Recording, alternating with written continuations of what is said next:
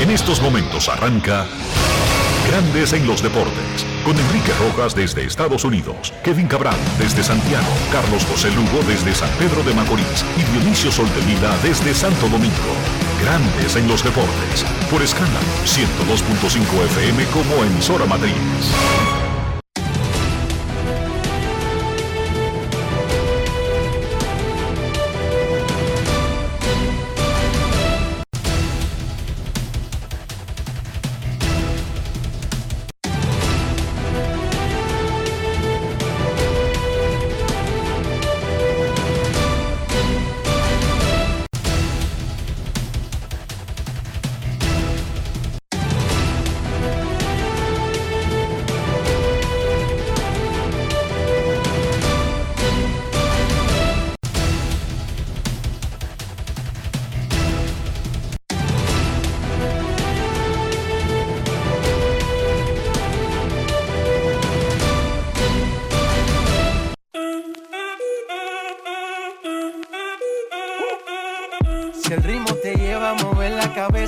Empezamos como es. Mi música no discrimina a nadie, así que vamos. Dionisio Sol de Vila, desde Santo Domingo. Mi música los tiene fuerte bailando y se baila así.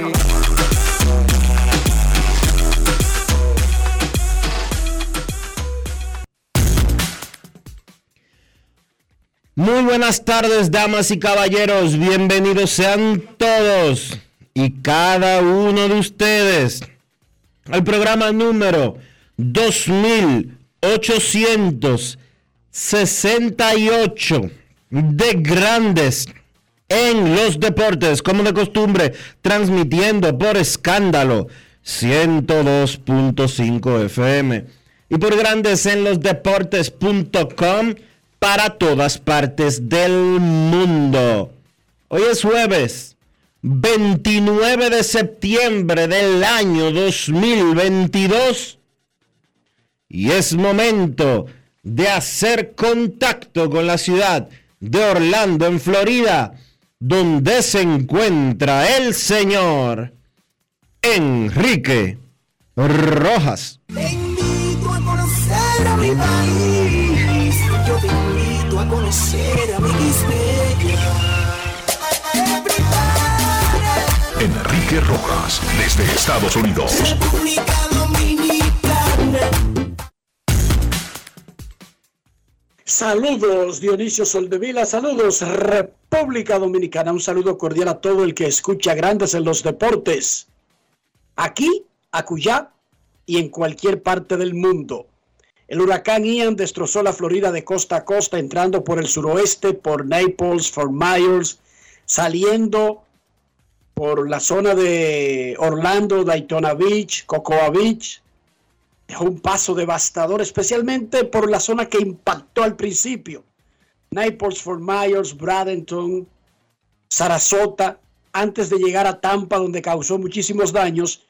Y digo afortunadamente, y es una palabra que incluso me da vergüenza decirla, pero afortunadamente cuando llegó al área de Orlando, aunque causó muchísimos daños, incluyendo inundaciones, ya estaba debilitado como huracán. Llegó categoría 1 alrededor de la una y media de la mañana. Se sintieron los efectos desde temprano en la noche, pero simplemente las ráfagas, la parte más, más cruel, más grande del huracán fue en la madrugada. Dejó muchísima agua en los alrededores, agua que no tiene para dónde correr, porque para donde sea hay mucha agua acumulada. Se fue la luz en dos millones de hogares.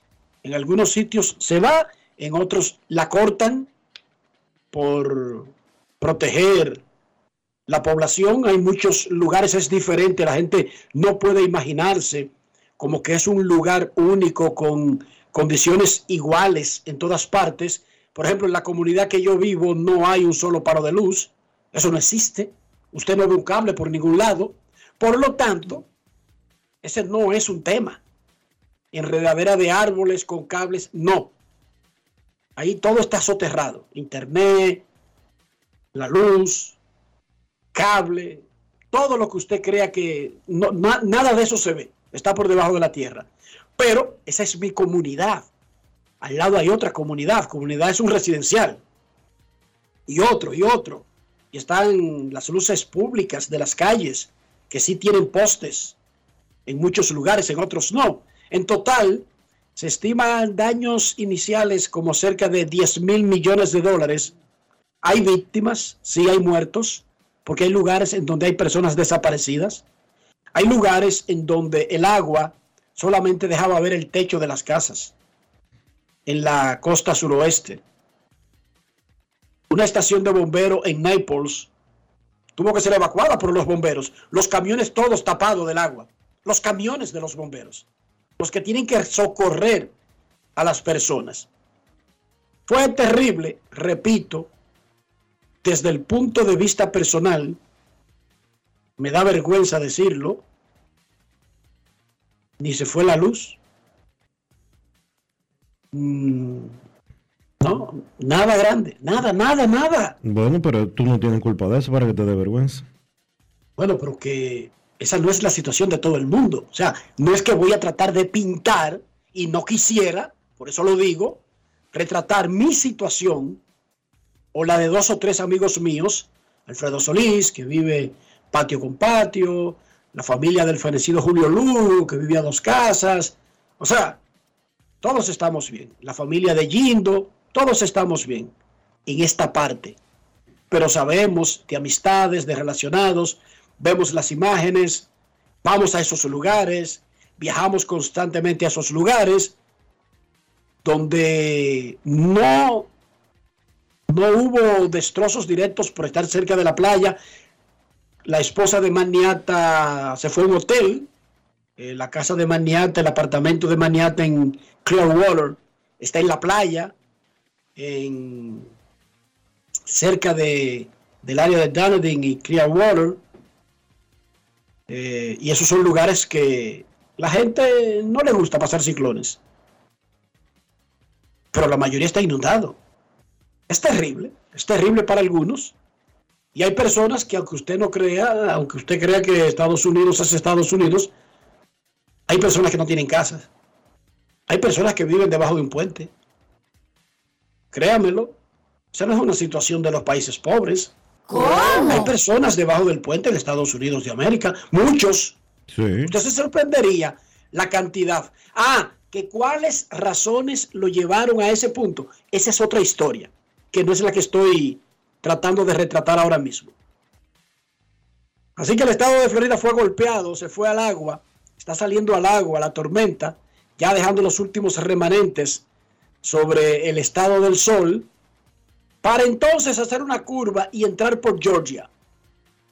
Ahora mismo el pronóstico es como favorable a que no haya ningún problema para la serie entre los Mets de Nueva York y los Bravos de Atlanta en el Truist Park de Atlanta. Porque aparentemente la parte del estado que tocaría es la más cercana a la Florida. Estoy hablando de Savannah, cruzando ahí mismo, luego de de la capital de Florida, Sabana, otros pueblos cercanos, pero aparentemente Atlanta no tendrá tan mal clima. Pero recuerden, es un huracán, no es un, un, ser civilizado, buena gente, educado, eh, con buenos modales, no. Los huracanes no conocen nada de eso, ni se comportan como digan los aparatos de los seres humanos. Se viran, giran, eh, cambian de dirección, se mueren, languidecen, usted le coge pena y de repente se fortalecen. Eso hacen los huracanes. En Tampa, el mar desapareció de la costa y se metió para el medio del mar. Pareció un En lugar de ver, eso, eso pareció, de, haber una inundación, Dionisio, el mar se desapareció. Eso pareció de la parte donde está la playa. Eso pareció un tsunami succiona, la, tormenta succiona por una, una, serie de combinaciones, pero luego esa agua regresa. ¿Y tú sabes cuál es el problema? ¿Con qué fuerza regresará? Exacto.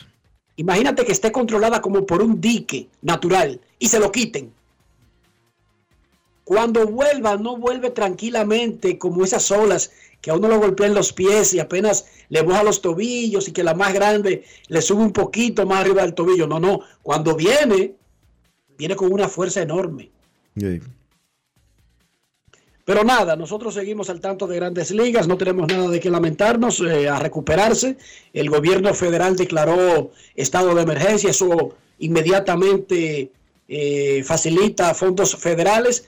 Los senadores y los líderes de la Florida, republicanos y demócratas, se unieron y firmaron una carta dirigida al presidente Joe Biden para pasar de estado de emergencia a otra escala que es aún más grave y que libera más fondos para ir en socorro el gobierno federal de un estado en particular. Y aparentemente eso se va a hacer. Aparentemente hay una buena voluntad, hay una buena disposición y nadie está haciendo politiquería con esa vaina. Están todos unidos, el gobierno federal, el gobierno, los gobiernos municipales, el gobierno estatal y los líderes de los dos principales partidos. Ahora mismo Florida es gobernada por un republicano, Ron DeSantis, pero tiene un senador eh, federal republicano, eh, Marco Rubio, tiene otro demócrata, el ex gobernador del estado, y en fin, no hay nadie que esté jalando para un lado. Todos están en la misma. Todos por Florida. Y vamos a esperar que luego de que la tormenta regrese a tierra, ya no sea tan dañina como la fuerza que consiguió antes de golpear Naples y Fort Myers y esa parte de la costa, porque ahí llegó en categoría 5. No le llamaron categoría 5 dije porque le faltaban dos millas. Oye, Dionisio. le faltaban dos millas en la velocidad para entrar oficialmente a la categoría 5. Bueno. Pero esa fue la fuerza con la que golpeó esa parte del estado. Sí, sí. Anoche Aaron Josh batió su cuadrangular 61 de la temporada en la séptima entrada en un juego en Toronto para empatar el récord de la Liga Americana que tenía Roger Maris desde el 61. Tenía siete juegos sin pegar jonrones desde que batió el 60. Así sonó, así se escuchó el cuadrangular 61 de Aaron Josh, narrado por los narradores de los Yankees. En televisión, Michael Kay. En radio en inglés, John Sterling. En radio en español, Ricky Ricardo. Escuchemos. Grandes en los deportes. En los deportes. Throw deep to left field. This could be it. See ya. He's done it. Number 61. Batazo profundo por el izquierdo. Olvídala.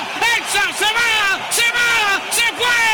La número 61 se fue. There goes the deep left. It is high. It is far. It is gone. Number 61. He ties Roger Maris. Muévase un poquito, Roger Maris. Hay otro que se quiere sentar en la mesa. El juez Aaron Judge. He's been chasing history, and now he makes it. He and Roger Maris are tied with 61 home runs, the most anybody has ever hit in a single season in American League history. Culpable de empatar el récord de los Yankees, de empatar el récord de la Liga Americana. Llegó norte de la frontera. Aaron Judge, el número 61.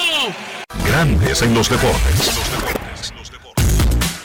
Y esto fue lo que dijo Aaron Josh luego de empatar el récord de jonrones de la Liga Americana con Roger Maris a la televisión de los Yankees, a la cadena IES, a Rory Marakovich. Escuchemos a Aaron Josh. Grandes en los deportes. En Grandes en los deportes. Sonidos de las redes. Lo que dice la gente en las redes sociales.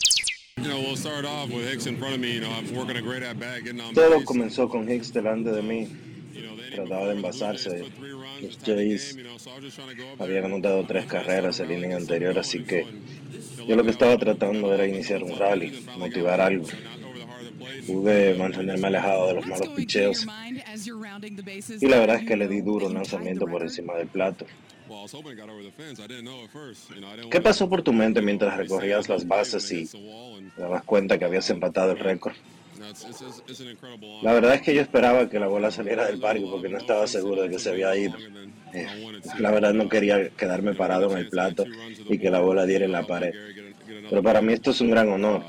Eh, muchas emociones. Me tomó más tiempo del que yo quería, pero tuve la oportunidad de empujar dos carreras, ayudar a Gary a ganar y la verdad es que fue muy especial. Sonidos de las redes. Lo que dice la gente en las redes sociales. Grandes en los deportes. La pelota del cuadrangular 61 de Aaron Josh no fue atrapada por ningún fanático. Dos fanáticos con guantes la tocaron pero la fallaron y la bola se fue por un espacio vacío entre la grada y el bullpen. Cayó en el bullpen de Toronto. La cogieron los relevistas. Estaban esperando a la persona de grandes ligas o empleados del estadio que autentican la bola. Hay un encargado de grandes ligas en cada estadio para esos fines. Y fue a buscarla eh, uno de los relevistas de los Yankees. Fue a buscarla. Se la entregaron, la pasaron. Luego del partido, Aaron Josh se la regaló a su mamá. Enrique. A, a Pari. Había, Sí. había un tipo ofreciendo dos millones de dólares por esa pelota. Está bien, pero es que nunca tuvo posesión alguien ajeno al juego, tú sabes. ¿Tú te imaginas de que, O que sea- un, de que un pitcher del equipo contrario, obviamente yo estoy aquí relajando, de que, que un pitcher de- del equipo contrario, como cayó en el bullpen, de que, que quisiera clavarse con la pelota? No es fácil. Easy. Josh se la regaló a su madre. Hay que recordar para el que no lo sabe que Josh fue adoptado al día siguiente de nacer. Aaron Josh es hijo de una pareja desconocida. Él no conoce a sus padres. Biológicos. Eh, Él es birracial. Él es negro. pero él fue, pero él fue adoptado por una pareja blanca. Él es negro, vamos a decir las cosas como son. Sí, en Estados Unidos él es afroamericano. Igual que Yo sé Jeter. que muchos no lo entienden allá afuera, pero en Estados Unidos él es Sí, afroamericano. aquí, eh, aquí cualquier jabado es blanco, pero, pero en el caso de él eh, se nota de que él es mezclado. Pero la pareja que lo adoptó es blanca. Sí. Y lo adoptó no di que al año, a los dos años, no, no. Al día siguiente de nacer. ¿Sabrán Al los día padres? siguiente. Sabrá- A los 10 años le informaron. Tenemos que decirte algo. Para que jamás vaya a enterarte por otra gente Pero o algo viste- por el estilo. pero- lo sentaron y se lo dijeron. Pero tú viste la historia, ¿cómo fue? Que él le preguntaba a los papás, ¿por qué es que tú y yo no, por qué es que nosotros no nos parecemos? Sí, él le preguntaba por los retratos y veía a los otros primos y veía a todo el mundo. Y él era el único que no se papá, parecía. papá, yo no me parezco a ti ni a mamá. ¿Qué es lo que pasa aquí? Los y él no lo preguntó, dije, porque él notó eso, sino los carajitos haciéndole bullying. Dionisio. ¿Entiende? No fue dije que a él se le ocurrió y él metió ese tema en su casa. No. Eso se lo decían los otros carajitos. Bueno, se lo dijeron. Eso no varió ni ha cambiado la relación, el amor con que esa pareja crió a Aaron Josh. Esa señora ha andado con ese muchacho de liguita en liguita desde que comenzó a jugar. Bueno, es su mamá desde un día después de nacer. Porque ya la, la, la mamá original de Aaron Josh había decidido entregarlo en adopción sin importar, ya estaba acordado. No a esa persona en particular, pero entregarlo, Dionisio. No lo podía tener. ¿Qué estará pensando esa gente ahora si sabe que ese es el hijo que ellos entregaron? No es fácil. Bueno, ellos, ellos tienen que saberlo. Es que, déjame decirte, lo primero es que no se le dan datos al que decide hacer eso sobre a quién le van a dar el niño. No, yo sé. que no. Porque, porque hay un vínculo que en algún momento esa madre, por la razón que haya sido que la haya obligado a eso, va a sentir la necesidad del niño, Dionisio. O sea, por eso no le dicen a la que lo entrega porque no lo puede tener, a quién se lo van a dar, porque después eso se convierte en una situación molestosa. ¿Tú viste los Peaky Blinders o no? Que yo te recomendé. Eh, vi una. Vi brevemente algunas cosas. No la vi completa. Ah, chequéalo. Chequéalo que Poli la matatana de la familia, la tía matatana, que es una asesina, entregó a su hijo y después lo fue a buscar. Imagínate, una, una, una cabecilla de una pandilla terrible de una parte de Inglaterra buscando al hijo que entregó. Ahí hay como problemas mayores, ¿tú entiendes? Sí, claro. Los Dodgers ganaron el 107, récord de la franquicia. Julio Urias, seis entradas en blanco. 2.17 de efectividad para el mexicano. Agresivo, ¿eh? no 2.97, no 3. no, no, 2.17. No es fácil. Ganaron los Mex, perdieron los Bravos. Mex con ventaja de una para la Super Serie de este fin de semana. El dominicano Manny Machado pelea el MVP de la Liga Nacional. El favorito es Paul Goldsmith. Probablemente lo va a perder Machado. Hoy están peleando el liderato de World de la Liga Nacional. Manny Machado y Nolan Arenado están empatados con 7.2 y Paul Goldsmith, el favorito al MVP, 7.1. Machado, además de la defensa que tiene, batea 2.98 con 31 jonrones, 35 dobles, 100 impulsadas, 97 anotadas y es tercero en OPS con 901. Manny Machado conversó con Daniel Reyes para grandes en los deportes. Grandes en los deportes. En los deportes. El equipo se ha mantenido ahí donde usted quiere estar, entrar a los playoffs. Cuéntame, ¿cómo siguen ustedes jugando fuerte para lograrlo? Eh, positivo. Eh, nosotros tenemos fe entre nosotros, en el equipo que tenemos. Y la meta de Print Training ha sido a llegar a, estar en este momento aquí ahora. So, eh, faltan nueve juegos, un nueve juego difícil que no va a ser fácil, pero nos va a preparar para para una oportunidad que nosotros estamos esperando de Print Training a llegar a, la postemporada y, y llegar lejos, lejos. Desde que tú firmaste con este conjunto, ese era tu anhelo, buscar la manera de clasificar. ¿Tú piensas que esta es la oportunidad? Sí, tenemos chance, tenemos chance, estamos ahí, estamos ahí poquito a poquito y, y cerca. eh, cada vez que tú, estás en esta posición, eh, nunca se puede coger eh, suave, porque nunca sabe cuándo, cuándo va a estar aquí otra vez. El año pasado eh, casi estábamos ahí y, y, nos bajamos al, final como equipo. So, hay que dejarlo todo en el terreno, como estamos diciendo, el mensaje aquí en el equipo es dejar todo lo que tenemos en estos, últimos nueve juegos y, y pasaría lo que pase en el juego. ¿Por qué es tan difícil usted enfrentarse al equipo que más juegos ganados tiene, los Hoyos de Los Ángeles? Eh, nosotros tenemos que ganar juegos, tenemos que ganar estos juegos, eso es todo lo que importa. Eh, nosotros sabemos que ellos ganaron la división, son un equipo que, puede llegar lejos y un equipo que tenemos que, ganarle eh, al final de día. So, nosotros vamos a ir allá a jugar juegos, tenemos que ganarlo para llegar ahí primero. So, ¿sabes? Vamos a poner la mente nada más en, el equipo de nosotros, en tratar de ganar el juego de hoy y mañana pensamos de, mañana. Tres temporadas sobre 100 remolcadas en tus carreras, más de 30 cuadrangulares. ¿Cómo te puedes expresar en cuanto a esos números? Eh, ¿sabes? Primero le doy gracias a Dios eh, que me da la oportunidad todos los, todos los años para jugar este juego que, quiero, que quiero mucho y, y ¿sabes? Es un, un honor ¿sabes? Eh, cuando, cuando me pongo este uniforme y, puedo poner esos números eh, para mis fanáticos, para mi familia, para, para, para, para mí. Eh, le doy gracias a Dios que siempre me da la oportunidad con la salud y, y, de jugar este juego. Sabemos que no te gusta hablar en cuanto a lo de jugador más valioso, pero tú te has echado este equipo encima, tú has hecho de todo para que este equipo se mantenga y coja uno de los comodines. Es decir, que hay que hablar que sea de eso.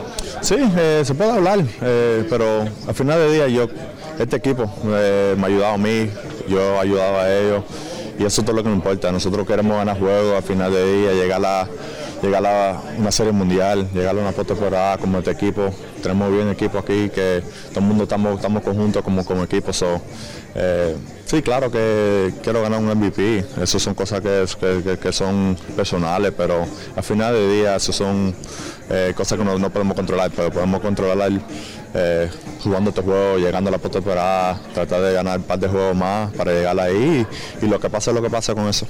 En cuanto a Soto, sabemos que se metió un bache muy difícil, ya está en el momento que ustedes querían. Las diferencias ustedes dos ahora mismo haciendo el trabajo para ayudar este, este conjunto a ganar el partido. Sí, tenemos que jugar como equipo, todo, todo, todo el mundo. Eh, nosotros cogimos a nosotros por, una, una, razón y él nos está ayudando en el equipo. Eh, ¿sabes? Cosas no, no, no, están pasando como pasado por, él eh, en número, pero él ha hecho muchas más cosas que, que nadie ve. Que ha ayudado a este equipo en jugando, jugando todos los días, jugando la, defensa, corriendo la base, llegando a base, eh, el ánimo que trae todos los días. no es solamente los números que la gente pone, pero lo que trae para el terreno todos los días y lo que trae este cruzado eh, es importante también. Y, con él arriba, con el equipo que tenemos, eh, vamos a hacer algo especial en, en estos últimos nueve juegos. ¿Cómo evalúa esta temporada y qué quiere seguir haciendo? Seguir jugando, mucha salud mucha salud. Eso, es todo lo que siempre le pido a Dios eh, todos los años. De darme, salud para terminar el, año y lo que pase, lo que pase, pero con la salud podemos hacer lo que, lo que queramos. Grandes en los deportes.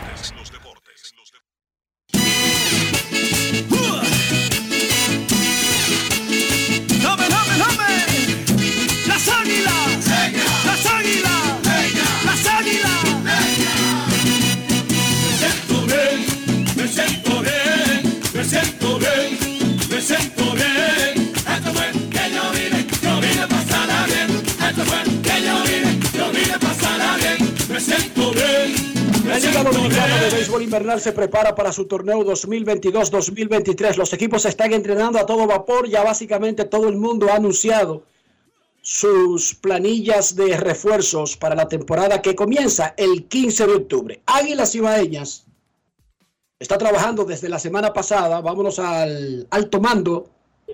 Aguilucho y tenemos al gerente general Ángel Ovalles. ¿Cómo está Ángel? Todo bien, todo bien. Un abrazo para todos por ahí, eh, en orden por aquí, por Santiago ahora mismo. un placer para mí siempre. Mira, Ángel, ayer estuvo aquí, primero antes de ayer, Luis Rojas habló de peloteros que van a tener comenzando la temporada y temprano en la temporada. Y eso puso muchachos a hacer fiesta en San Carlos y Media Capital. Ayer estuvo Audo Vicente aquí y básicamente Dionisio le quiso entregar la corona y dijo que cancelaran el torneo Así que prepárate porque tú tienes que venir a responder ese asunto. A Dionisio. A Dionisio. Tú hiciste una Oye, fiesta. Dionisio no pegar la corona. Yo le dije, Dionisio, pero cálmate. Tú hiciste una fiesta y oh, Ángel, se oyeron las botellas que estaba destapando y él quiere decir que soy yo. Yo lo sé, yo lo sé, yo lo sé. Yo sé que Enrique es un hombre azul aquí y allá. Ángel, ¿qué tienen las águilas para comenzar la temporada? Si tú tuvieras que comenzar la temporada, digamos, este fin de semana, ¿qué tendría en el papel para poder enfrentar un reto de semejante magnitud? Bueno, la verdad que conforme, tenemos en el papel algo bueno, de verdad, desde temprano, ahora mismo viendo un Interescuadro ya tú puedes ver mucho material.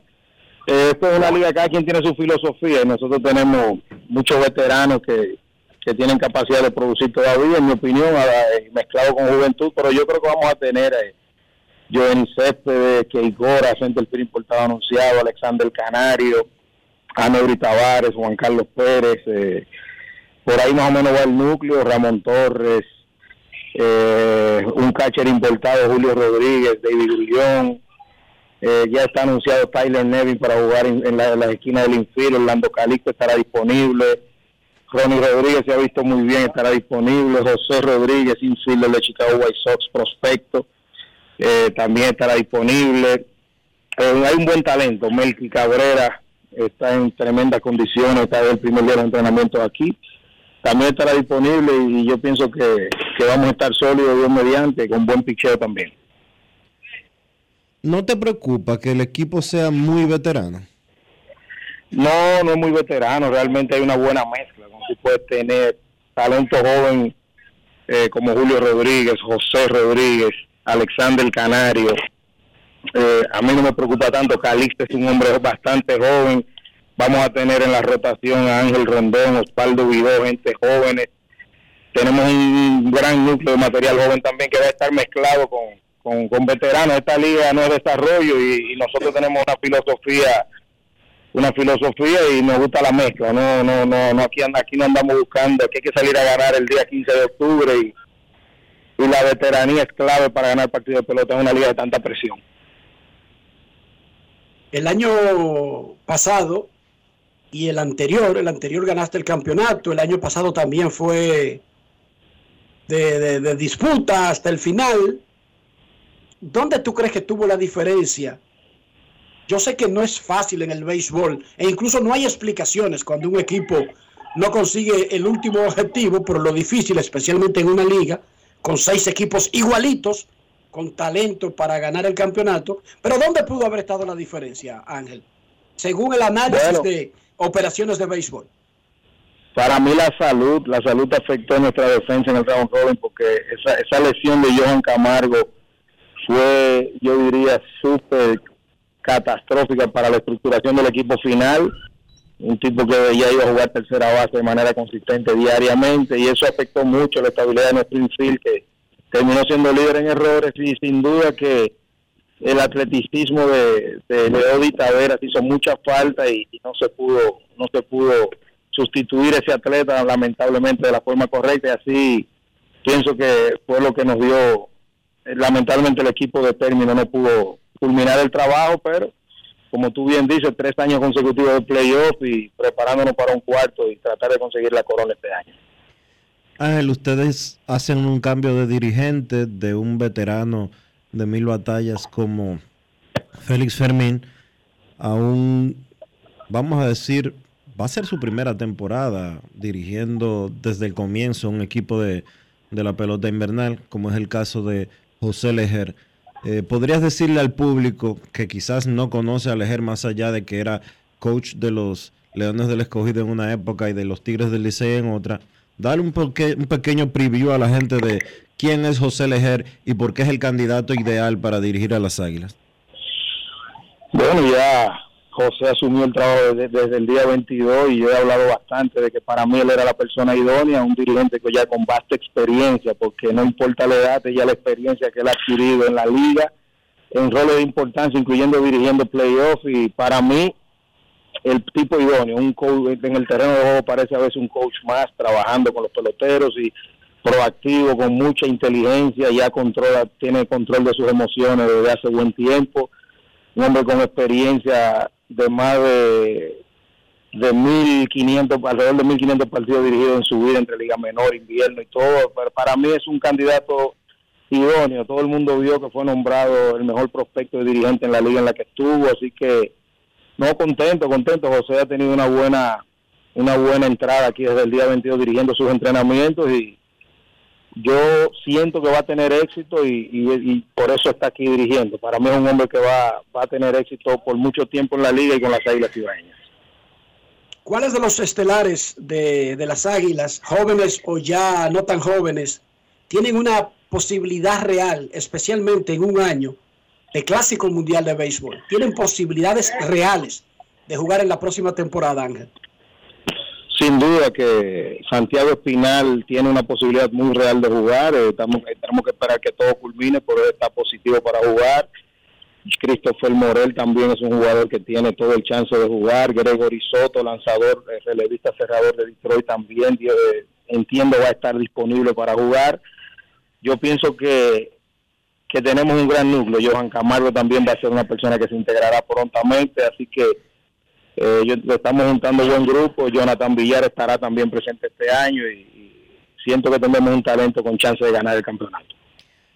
Ángel, ¿de dónde sale traer eh, casi una década después a Joanny Céspedes, un hombre que tiene dos años fuera de pelota?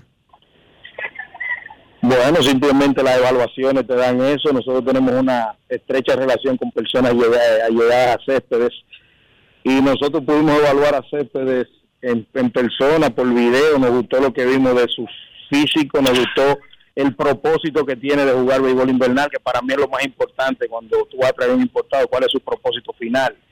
El propósito de él es regresar al béisbol y ganar partidos de pelota, porque él tiene una deuda, entiende él, con esta fanaticada de Cibaeña, y él está en grandes condiciones y motivado para jugar. Se ha visto en el entrenamiento como un novato más, joseando, está, está en condiciones de jugar, y si la salud se lo permite, yo entiendo que va a tener una, temporada de impacto para nosotros. Así que era difícil dejarle traer un tipo con la trayectoria de Joenis y en las condiciones que se encuentra, se encuentra Céspedes para jugar pelota ahora mismo. Carlos Martínez. lo vimos en un juego de la liga de verano y evidentemente que está saludable, pudiendo caminar casi medio partido. Pero ¿cómo está para los estándares del béisbol invernal? ¿Qué tú has visto en estos primeros días? Sólido, sólido, está muy sólido en condiciones físicas, en salud, su dedo pulgar, el brazo trabajando en excelentes condiciones, la bola saliendo de la mano de la manera correcta, su picheo trabajando. Es un hombre que está listo ya para ir 90 lanzamientos en cualquier salida. El tipo está preparado, está teniendo tremendo entrenamiento, es el primero que llega al estadio todos los días, está cumpliendo su compromiso de disciplina con nosotros como un novato más, está aquí diariamente haciendo toda su rutina, no solo cuando le toca lanzar y veo en Carlos un abridor sólido durante todo el invierno. yo pienso que Carlos Martínez será uno de los mejores abridores de la liga si se mantiene en salud y está bien, tenemos al hombre preparado para competir desde, el día 15. ¿Tú crees que podría estar en la rotación de esos primeros cinco juegos que tú has llamado eh, que podrían ser eh, decisivos, tomando en cuenta que es la primera vez que la liga tiene un tramo tan grande antes del primer día de descanso? Y de hecho, creo que son 10 juegos como en 11 o 12 días. Sí, él va a estar en la rotación. Todavía no se ha definido nada de, cuáles serán los cinco definitivos, ni quién será el uno, ni el dos, ni el tres, ni el cuatro. Es una decisión que tendrá el dirigente José Leger y, su pitching coach Manny García. Pero él, él está en condiciones y va a estar ahí Dios mediante. Carlos Martínez está bien y estará abriendo algún partido de ese tramo. De los muchachos del draft, eh, Ángel, ¿alguno que veas que tiene posibilidad de jugar en esta misma temporada? Hay, hay algunos brazos que han abierto los ojos del, del draft recién elegido. Eh, Juan de Dios Núñez, José Alcántara, Natanael Heredia, Jan Ramírez, al dinero central, ha, mostrado buenas credenciales. Eh, un buen núcleo, Saúl Torres, del sector también. La verdad que ha sido un grupito Tilien abierto ojos también. Eh, es sólido el grupito que fueron elegidos que, que están presentes en los entrenamientos. Y bueno, de, esas figuras de impacto que la gente siempre te va a preguntar, de esas figuras de impacto, real impacto, ¿hay alguien en plan que sea, bueno, después que descanse, me voy a tomar un tiempo, pero quiero jugar? Sí hay, desde ya. Sí, sí, te lo mencioné. Hay dos jugadores que tuvieron el partido de las estrellas de Grandes Ligas este año, Santiago Espinal y Gregory Soto, que los dos tienen en planes jugar pelota invernal, de luego que cumplan su cuota de descanso. Eh, no sé todavía en qué momento será, vamos a tratar de llegar, de llegar sólido al momento que ellos puedan jugar, de que el equipo esté en buena, en buena posición ahí cuando ellos se decidan jugar. Perfecto, Ángel. Ojalá muchísima suerte para las águilas. Dice Dionisio que la van a tener difícil con los dos de la capital y con los gigantes. coge ahí, Enrique, campeones. Tú que ayer estaba echándole vaina a las águilas. Habla ahora cuidado si la tienen ellos difícil con nosotros también. Ah, habla ahí ahora. Lo que va bien, es verdad. Habla ahí ahora. No es fácil. Es, una de vía, Ángel. Que se pongan ready, nosotros vamos a estar ready bien mediante para competir. Habla ahí ahora. Muchísima suerte, Ángel, y a, ti, a las águilas y a todo el equipo. ¿Cómo te ha ido con el nuevo con el nuevo presidente, Ángel? ¿Él casi no habla? Todo bien, todo bien. Eh, Víctor García de Suerte y yo tenemos una gran relación hace muchos años, desde, que estamos aquí juntos en las Águilas y también en el ambiente de béisbol amateur, así que todo, todo bien con, con Víctor eh, García Suerte, todo muy positivo. Perfecto, muchísimas gracias, Ángelo Valles, gerente general de Águilas Ibaeñas. Puerto Rico acaba de anunciar a un nuevo gerente general y a Yadier Molina de manager para el Clásico Mundial de Béisbol. Joel Solá ex scout de los Astros de Houston, fue gerente general de los Cangrejeros de Santurce, trabaja en la en la Escuela de Desarrollo de Béisbol que hay en Puerto Rico de prospectos, gerente general del Clásico Mundial de Béisbol, Dionisio Soldeville. ¿Qué te digo? ¿Qué te digo? Puerto Rico lamentablemente por negligencia eh, federativa está poniendo en riesgo eh, su participación decorosa en un evento tan relevante como el clásico. Óigame bien, para que los que están allá afuera entiendan, Puerto Rico ha sido finalista en los últimos dos clásicos. Sí. 2013 contra Dominicana y 2017 contra Estados Unidos. Yadier Molina, manager, Joey Solá, nuevo gerente general. Recuerden que Eduardo Pérez tuvo que renunciar ante la actitud del presidente de la Federación de Béisbol, eh, que se puso necio y dijo, y lo escuchamos aquí diciendo que él es que nombra a su manager, que el gerente no está para eso. Que según el doctor Kile, en el librito que él tiene, el gerente general se encarga de otras cosas, pero no dice de nombrar manager y coaches, Dionisio. Qué muchacho más o menos él, ¿eh? Pero nada, que le No vaya bien. Yadier Molina, eh, lo más importante es que el núcleo de los peloteros está comprometido. Javi Báez, Francisco Lindor, Carlos Correa, Quique Hernández, José Berríos, Edwin, eh, Edwin Díaz. Esa es la parte más importante, que ese núcleo sigue sólido para apoyar al equipo y participar en el próximo Clásico Mundial de Béisbol. El sábado se va a realizar la ceremonia, pero en realidad es un asunto de la semana entera. Felicitamos en el día de su cumpleaños al gran amigo John Carmona de la Liga La Javilla, que está de semana aniversario y la celebración será el sábado en el lounge de la Liga La Javilla. Sábado la celebración oficial. Pero el tema ha sido de toda la semana. Felicidades, John Carmona.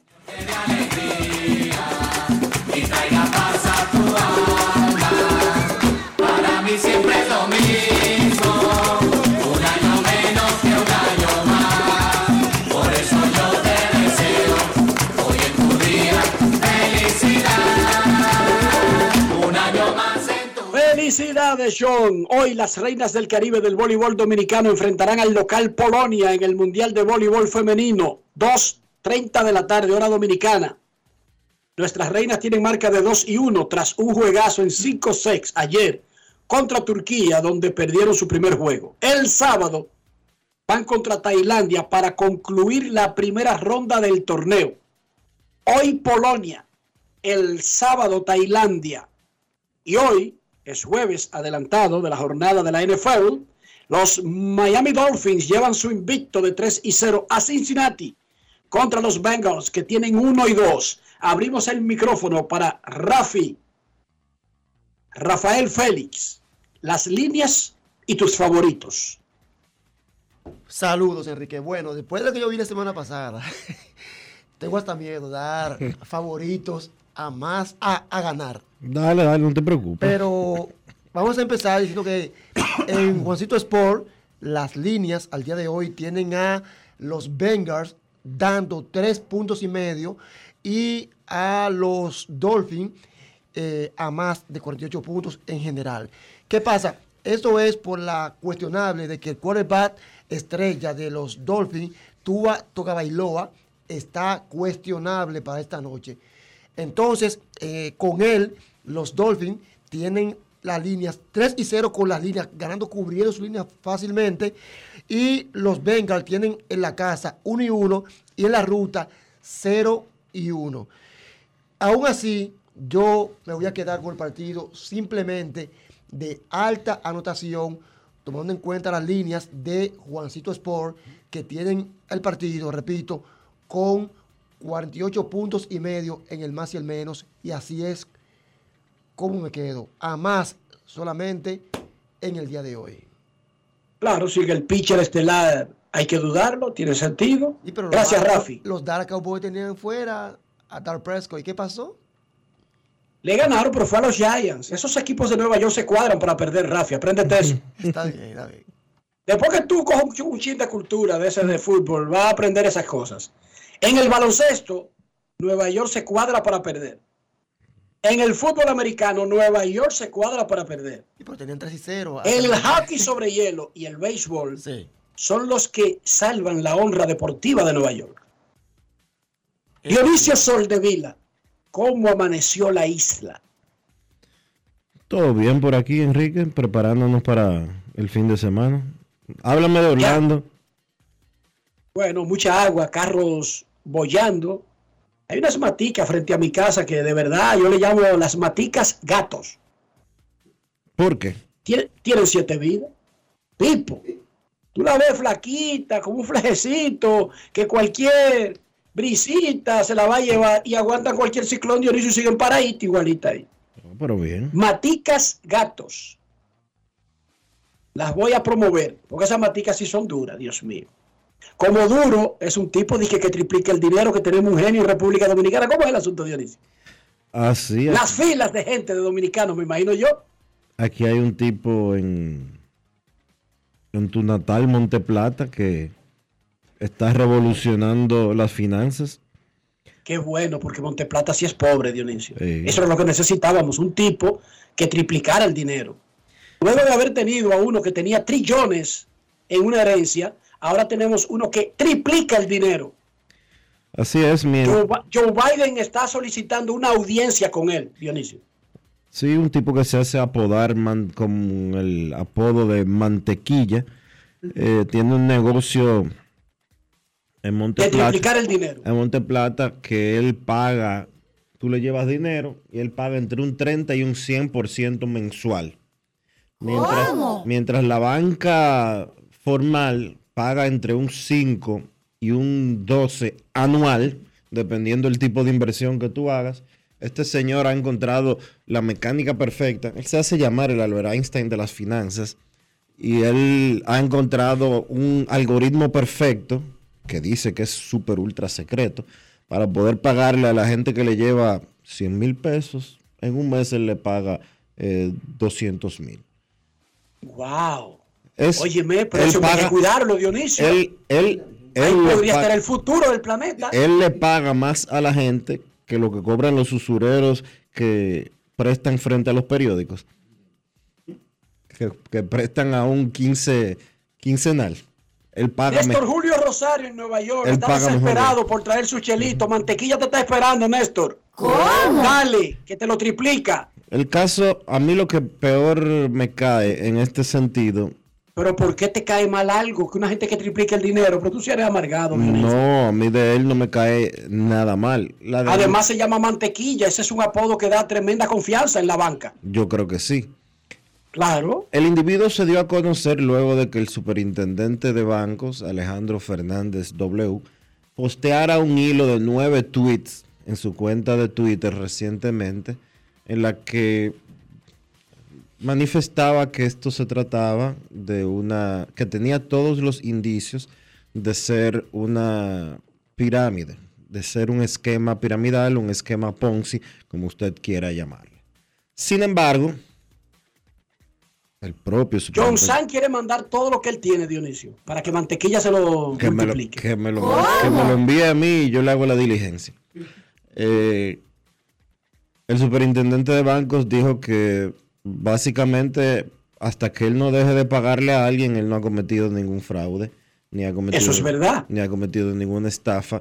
Eh, pero yo tengo que esperar, si yo veo a Rafael con un arma de fuego que va a matar a alguien, yo tengo que esperar que él lo mate para hacer algo. No, pero eso es un ejemplo muy diferente. Si tú tienes un arma de fuego, lo primero es que a ti te detienen y van a averiguar si tú tienes permiso, tus intenciones, te van a hacer un examen psicológico. Precisamente. En las pirámides Precisamente. hay una presunción. Ajá, ¿de qué? En las pirámides tú puedes advertir, porque primero el tipo no sale a obligar a nadie.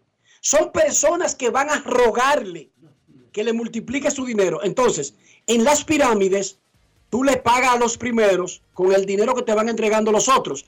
Ahí todavía no hay un delito. Incluso si tú vas por sospecha o por temor, no hay ningún delito, Dionisio. No existe el delito. El delito comienza a ocurrir. ¿Tú sabes cuándo comenzó a ocurrir el delito de los trillones de los rosarios? Fue como a la década. Al principio, él logró armar el asunto de tal manera que no le había robado el dinero a nadie. Era una- Todo estaba ahí. Era una estafa desde el principio en el tema de los rosarios y esto también es una estafa aun cuando él todavía no ha dejado de pagarle a nadie. Y las autoridades lo saben, lo sabe todo No el pueden mundo. hacer nada. Es falso que puedan hacer algo, sino el que tumbó la economía del mundo, Bernie Madoff, hubiese estado preso desde el inicio, cuando todo el mundo sospechaba que era muy bonito para ser verdad. Des- Pero es que si no hay un delito, la presunción no basta, Dionisio. Tú eres abogado, por Dios. Si el cuento que nos está haciendo Rafi se oye sospechoso, con eso no te basta que para proceder y meterlo preso. Pero, Tú y yo no creemos pero que eso sí para, verdad. pero sí para cerrar operaciones que funcionan al margen de las regulaciones financieras. Y a eso es que yo me refiero. Pero, pero sí, pero, que, que- a- pero vamos a aclarar otra cosa. Yo no sé a cuánta gente mantequilla le ha cogido el dinero y no se lo ha devuelto. Pero hasta que eso no ocurra, no hay un delito en ese caso en particular. Claro que todo el mundo necesita una licencia para operar cualquier negocio. Claro, eso sí. Gracias. Pero ese no es el punto que estamos discutiendo. Yo te estoy diciendo, es que el que viene en un semáforo y te dice, esto es un lingote de oro. Mientras haya personas que le digan, vaya de ahí, él no está cometiendo ningún delito, él está haciendo un intento de engaño, un intento de estafa. Tú no lo puedes meter preso porque te está vendiendo un lingote. Es todo lo contrario, tú compras el lingote, comprueba que no es de oro y eso es una estafa. No te confundas, Dionisio, que tú eres abogado. Tú eres abogado. ¿Qué nosotros podemos decirle a la gente? Señores, el dinero tiene un costo demasiado alto para aparecer tan fácil por sus barrios. Y advertirle, Dionisio, más nada. Pero hasta que no se dejen engañar, no hay un delito. Hay una presunción. Pero por presunción y sospechas, no se sostiene en una corte una condena. Por eso se caen muchísimas vainas. Él me quería engañar. Me estaba ofreciendo un lingote disque de oro y usted lo compró. No. Y usted le dio dinero. No. Entonces, ¿cuál es la acusación? Ese tipo, a todas luces, es un estafador que quiere estafar. Tú tienes que esperar, Dionisio, que cometa el delito para proceder. Repito, yo no sé en el caso de Mantequilla. ¿Qué es lo que yo le recomiendo a la gente? Que siga trabajando. Eso es lo más que yo puedo hacer. Dionisio, pero tú y yo no podemos evitar que la gente corra detrás de mantequilla del Puerto Real que le vende trillones de los Rosarios, ni de los que le leen la taza, Dionisio, lamentablemente. Tú y yo lo que podemos es aconsejarlo. Más nada. No tenemos otra opción. Porque no podemos predecir los crímenes. Un saludo para Tony, Tony Cleto, eh, chofer de Monteplata, que con sus ahorros le estaba haciendo una fila a Dionisio a Mantequilla, ya yo le acabo de advertir y se salió de la fila. Me acaba de decir que se salió de la fila de Mantequilla, pero él no puede acusar a Mantequilla de un delito que no ha ocurrido. Rafael Taulé, yo no sé qué tan segura sea esa inversión, pero te recomendaría no hacerla. No es Ahí está fácil. Taulé preguntando a Dionisio sobre el grado de, de éxito de mantequilla. Me está preguntando que cuál es el porcentaje que él da. Yo no sé ni lo voy a averiguar. Él, Yo da, lo que él- puedo él decir da- es él da entre un 30 y un 100, s- eh, entre un 30 y un 100 eh, mensual. Un palo. Joe Biden quiere una cita con él. Sí, porque China dice que está creciendo, que es medio bulto, medio verdad, para que no se vayan a dejar confundir. Pero está creciendo para ser la economía más importante del planeta. Y teniendo mantequilla ahí, que te puede triplicar el dinero, Joe Biden puede perfectamente sacar la Reserva Federal y llevársela para Vallaguana, Dionisio, y venir con tres reservas federales, ¿sí o no? Claro. Claro. Pausa y déjame comenzar a sacar cuenta aquí para ver cómo que voy a negociar con mantequilla. Pausa. Grandes en los deportes. En los deportes. Dominicana, dominicano, somos vencedores si me das la mano. Dominicano, dominicano,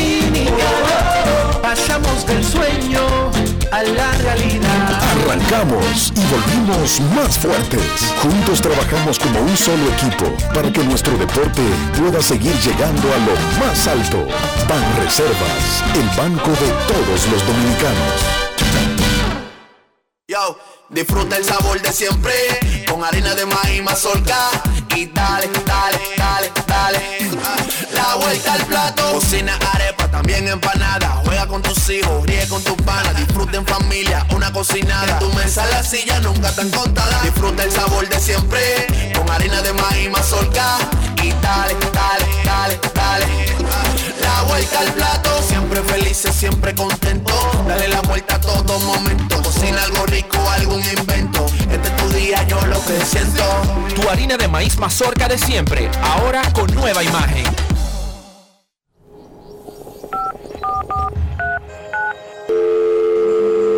Hola, mijo. Buenos días, mamá. Estoy llamando para decirle que no voy a poder pararme a beberme el cafecito hoy. Estoy corriendo para la capital a legalizar mi arte en la Junta. Ay, hombre, mijo, tú no sabías. Las actas ya no se legalizan. ¿Cómo? Ujú, Y ni se vencen. Mamá, ¿usted está segura? Claro. Oye, tú que vives metido en las redes no lo sabías. Mira, y te digo más, ¿eh? ahora tú la puedes sacar en cualquier oficialía o donde sacan acta. Ay, mamá, ¿cuál es ese cafecito, hombre? Que voy para allá. Tu acta no se legaliza, no vence y además puedes solicitarla en cualquier oficialía o centro de expedición. Junta Central Electoral. Garantía de identidad y democracia. Tu acta no se legaliza, tu acta no se vence. Amigo conductor, se acabaron los problemas de mantenimiento y embellecimiento automotriz con los productos Lubristar. Dale brillo y vida a la pintura de tu vehículo con nuestra cera brilladora en spray. Para el interior y asientos tenemos brilladores y limpiadores a base de silicona líquida y en gel. También tenemos el spray Tire Shine para brillar los neumáticos y demás partes plásticas. Y para el mantenimiento en general, Lubristar también cuenta con aditivos para el combustible y el aceite del motor fluidos hidráulicos y de frenos, culan, penetrantes, espumas, limpiadoras y muchos más. Lubristar, productos de calidad internacional que cuidan tu vehículo y tu bolsillo también. Distribuye importadora Trébol. Grandes en los deportes. En los deportes.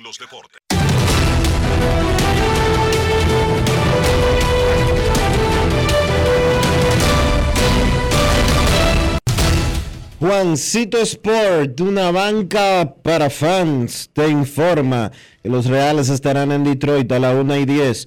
Jonathan Hisley con Eduardo Rodríguez, los Medias Blancas en Minnesota, Lucas Giolito contra Louis Vorlan, los Orioles en Boston, Madis, eh, Bowman, Bowman se enfrentan a Nathan y Ovaldi, los Phillies estarán en Chicago contra los Cubs a las 2 y 20, Ranger Suárez contra Javier Assad, los Rays estarán en Cleveland, Springs contra Cal Quantrill. Los Marlins estarán en Milwaukee.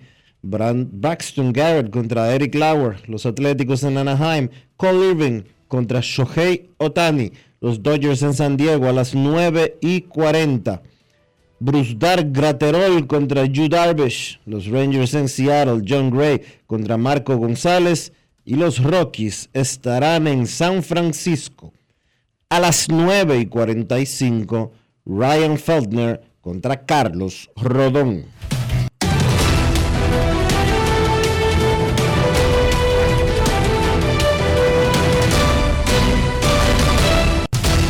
Juancito Sport, una banca para fans, la banca de mayor prestigio en todo el país, donde cobras tu ticket ganador al instante en cualquiera de nuestras sucursales. Visítanos en juancitosport.com.do y síguenos en arroba rd Juancito Sport.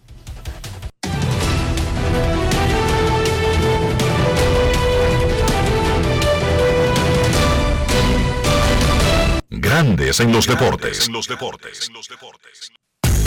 Señores, del 13 al 14 de octubre, a las 9 de la mañana, en el estadio de béisbol de la UNFU, donde opera U-League, usted podrá ser parte del Perfect Game 2022 Fall Collegiate Dominican Republic Showcase. O en español, el Showcase otoñal colegial de la República Dominicana. Gracias a la agencia, a Perfect Game y a U-League, usted tendrá la oportunidad de ser observado, de ser escauteado por dirigentes, coaches de equipos universitarios para conseguir becas e irse a jugar béisbol a los Estados Unidos. no se lo puede perder. Del 13 al 14 en Santo Domingo, en el estadio de béisbol de la UNFO de U-League. Y 15 y 16 en el Temístocles Mets de San Cristóbal. Para más información, 809-903-0943. Grandes en los deportes. Lo dijo el presidente Abinader y hoy lo reiteramos. Vamos a luchar con esta crisis y nunca abandonaremos a la población. Este gobierno está centrado en resolver problemas y dar soluciones. Cumplimos con el mandato que ustedes nos otorgaron. Gestionar su dinero de la manera más rigurosa posible y siempre dando la cara. El momento de actuar para mitigar esos efectos definitivamente es ahora. Ministerio de Industria, Comercio y MIPIMES. Demostrar que nos importas es innovar. Es transformarnos pensando en ti. Es responder a tus necesidades. Por ti. Por tus metas. Por tus sueños. Por eso trabajamos todos los días. Para que vivas el futuro que quieres. PHD. El futuro que quieres. Yo, disfruta el sabor de siempre con harina de maíz mazorca y dale, dale, dale, dale. La vuelta al plato, cocina también empanada. Juega con tus hijos, ríe con tus panas, disfruta en familia, una cocinada. Tu mesa la silla nunca tan contada. Disfruta el sabor de siempre con harina de maíz mazorca y dale, dale, dale, dale. La vuelta al plato, siempre felices, siempre contento. Dale la vuelta a todo momento. Cocina algo rico, algún invento. Este es tu día, yo lo que siento. Tu harina de maíz mazorca de siempre, ahora con nueva imagen. En Grandes en los deportes.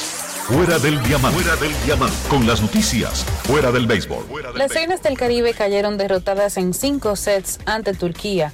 21-25, 25-21, 25-18, 16-25 y 15-13 en su tercer partido del Campeonato Mundial de Voleibol que se celebra en Polonia y Países Bajos. Pese a la derrota, el conjunto dominicano logró su pase a la segunda ronda del evento y ocupa la segunda mejor posición del Pool B con 7 puntos, producto de la victoria de Polonia ante Corea del Sur con marcador de 3 por 0. El partido ante Turquía, equipo clasificado número 6 en el mundo, se definió por la rectificación de una jugada de roce en un ataque de la turca Ebrar Karakurt, que fue la mejor jugadora del encuentro con 29 puntos. Gaila González y Brayelin Martínez anotaron 20 puntos cada una para comandar la ofensiva dominicana. John Caira Peña y Betania de la Cruz anotaron 9 y 8 puntos cada una. Las Reinas del Caribe enfrentan al anfitrión y líder del grupo Polonia hoy a partir de las 2 y 30 de la tarde. Los Chargers de Los Ángeles colocaron ayer al, al linebacker exterior Joey Bosa en la lista de lesionados por un desgarro inguinal. Bosa será operado aunque el entrenador Brandon Staley confió en que él pueda regresar en algún momento de la temporada. El jugador defensivo sufrió el desgarro en la ingle durante el primer cuarto de la derrota del domingo 30 por 18 contra los Jaguars de Jacksonville. Bosa, cuatro veces seleccionado al Pro Bowl, se perdió nueve partidos en 2018 debido a una lesión en el pie. Para Grandes en los Deportes, Chantal Disla, fuera del diamante. Grandes en los deportes. Y ahora, un boletín de la gran cadena RCC Media. El director de Proconsumidor, Eddie Alcántara, anunció que las entidades que se dediquen al financiamiento de inmuebles y no registren sus contratos de venta, se les prohibirá la operación financiera o comercial con los consumidores. Por otra parte, las Fuerzas Armadas de la República Dominicana y de Estados Unidos sostuvieron una reunión para coordinar los temas de cooperación para combatir amenazas comunes a la seguridad. Finalmente, en Amazonia, al menos tres personas murieron, 14 resultaron heridas y tres vehículos cayeron al río cuando un puente que había sido prohibido el paso vehicular se desplomó. Para más detalles visite nuestra página web rccmedia.com.do. Escucharon un boletín de la gran cadena RCC Media. Yo, disfruta el sabor de siempre con harina de maíz mazorca y dale, dale, también empanada. Juega con tus hijos, ríe con tus panas. Disfruta en familia, una cocinada. En tu mesa la silla nunca tan contada. Disfruta el sabor de siempre. Con harina de maíz mazorca. Y dale, dale, dale, dale. La vuelta al plato. Siempre felices, siempre contento. Dale la vuelta a todo momento. Cocina algo rico, algún invento. Este es tu día, yo lo que siento. Tu harina de maíz mazorca de siempre, ahora con nueva imagen. Grandes en los deportes. Nuestros carros son extensiones de nosotros mismos. Hablo del interior, hablo de higiene, hablo de limpieza y de salud. Dionisio Soldevila, ¿qué debemos hacer para mantener el interior de nuestros carros limpios? Utilizar siempre los productos Lubristar, porque es la mejor opción que puedes tener para proteger tu vehículo y proteger tu bolsillo. Usa siempre los productos Lubristar. Lubristar de importadora Trébol. Grandes en los deportes. Nos vamos a Santiago de los Caballeros y saludamos a don Kevin Cabral.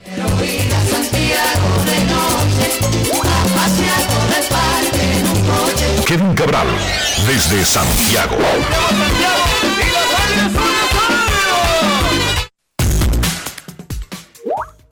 Muy buenas, Dionisio. Mi saludo cordial para ti, para Enrique y todos los amigos oyentes de Grandes en los Deportes. ¿Cómo están? Muy bien, Kevin, ¿cómo amaneció Santiago? Eh, por aquí todo bien, soleado, un poco caluroso. Imagino que mucho mejor que por tu área, Enrique. Espero que todo esté bien por ahí.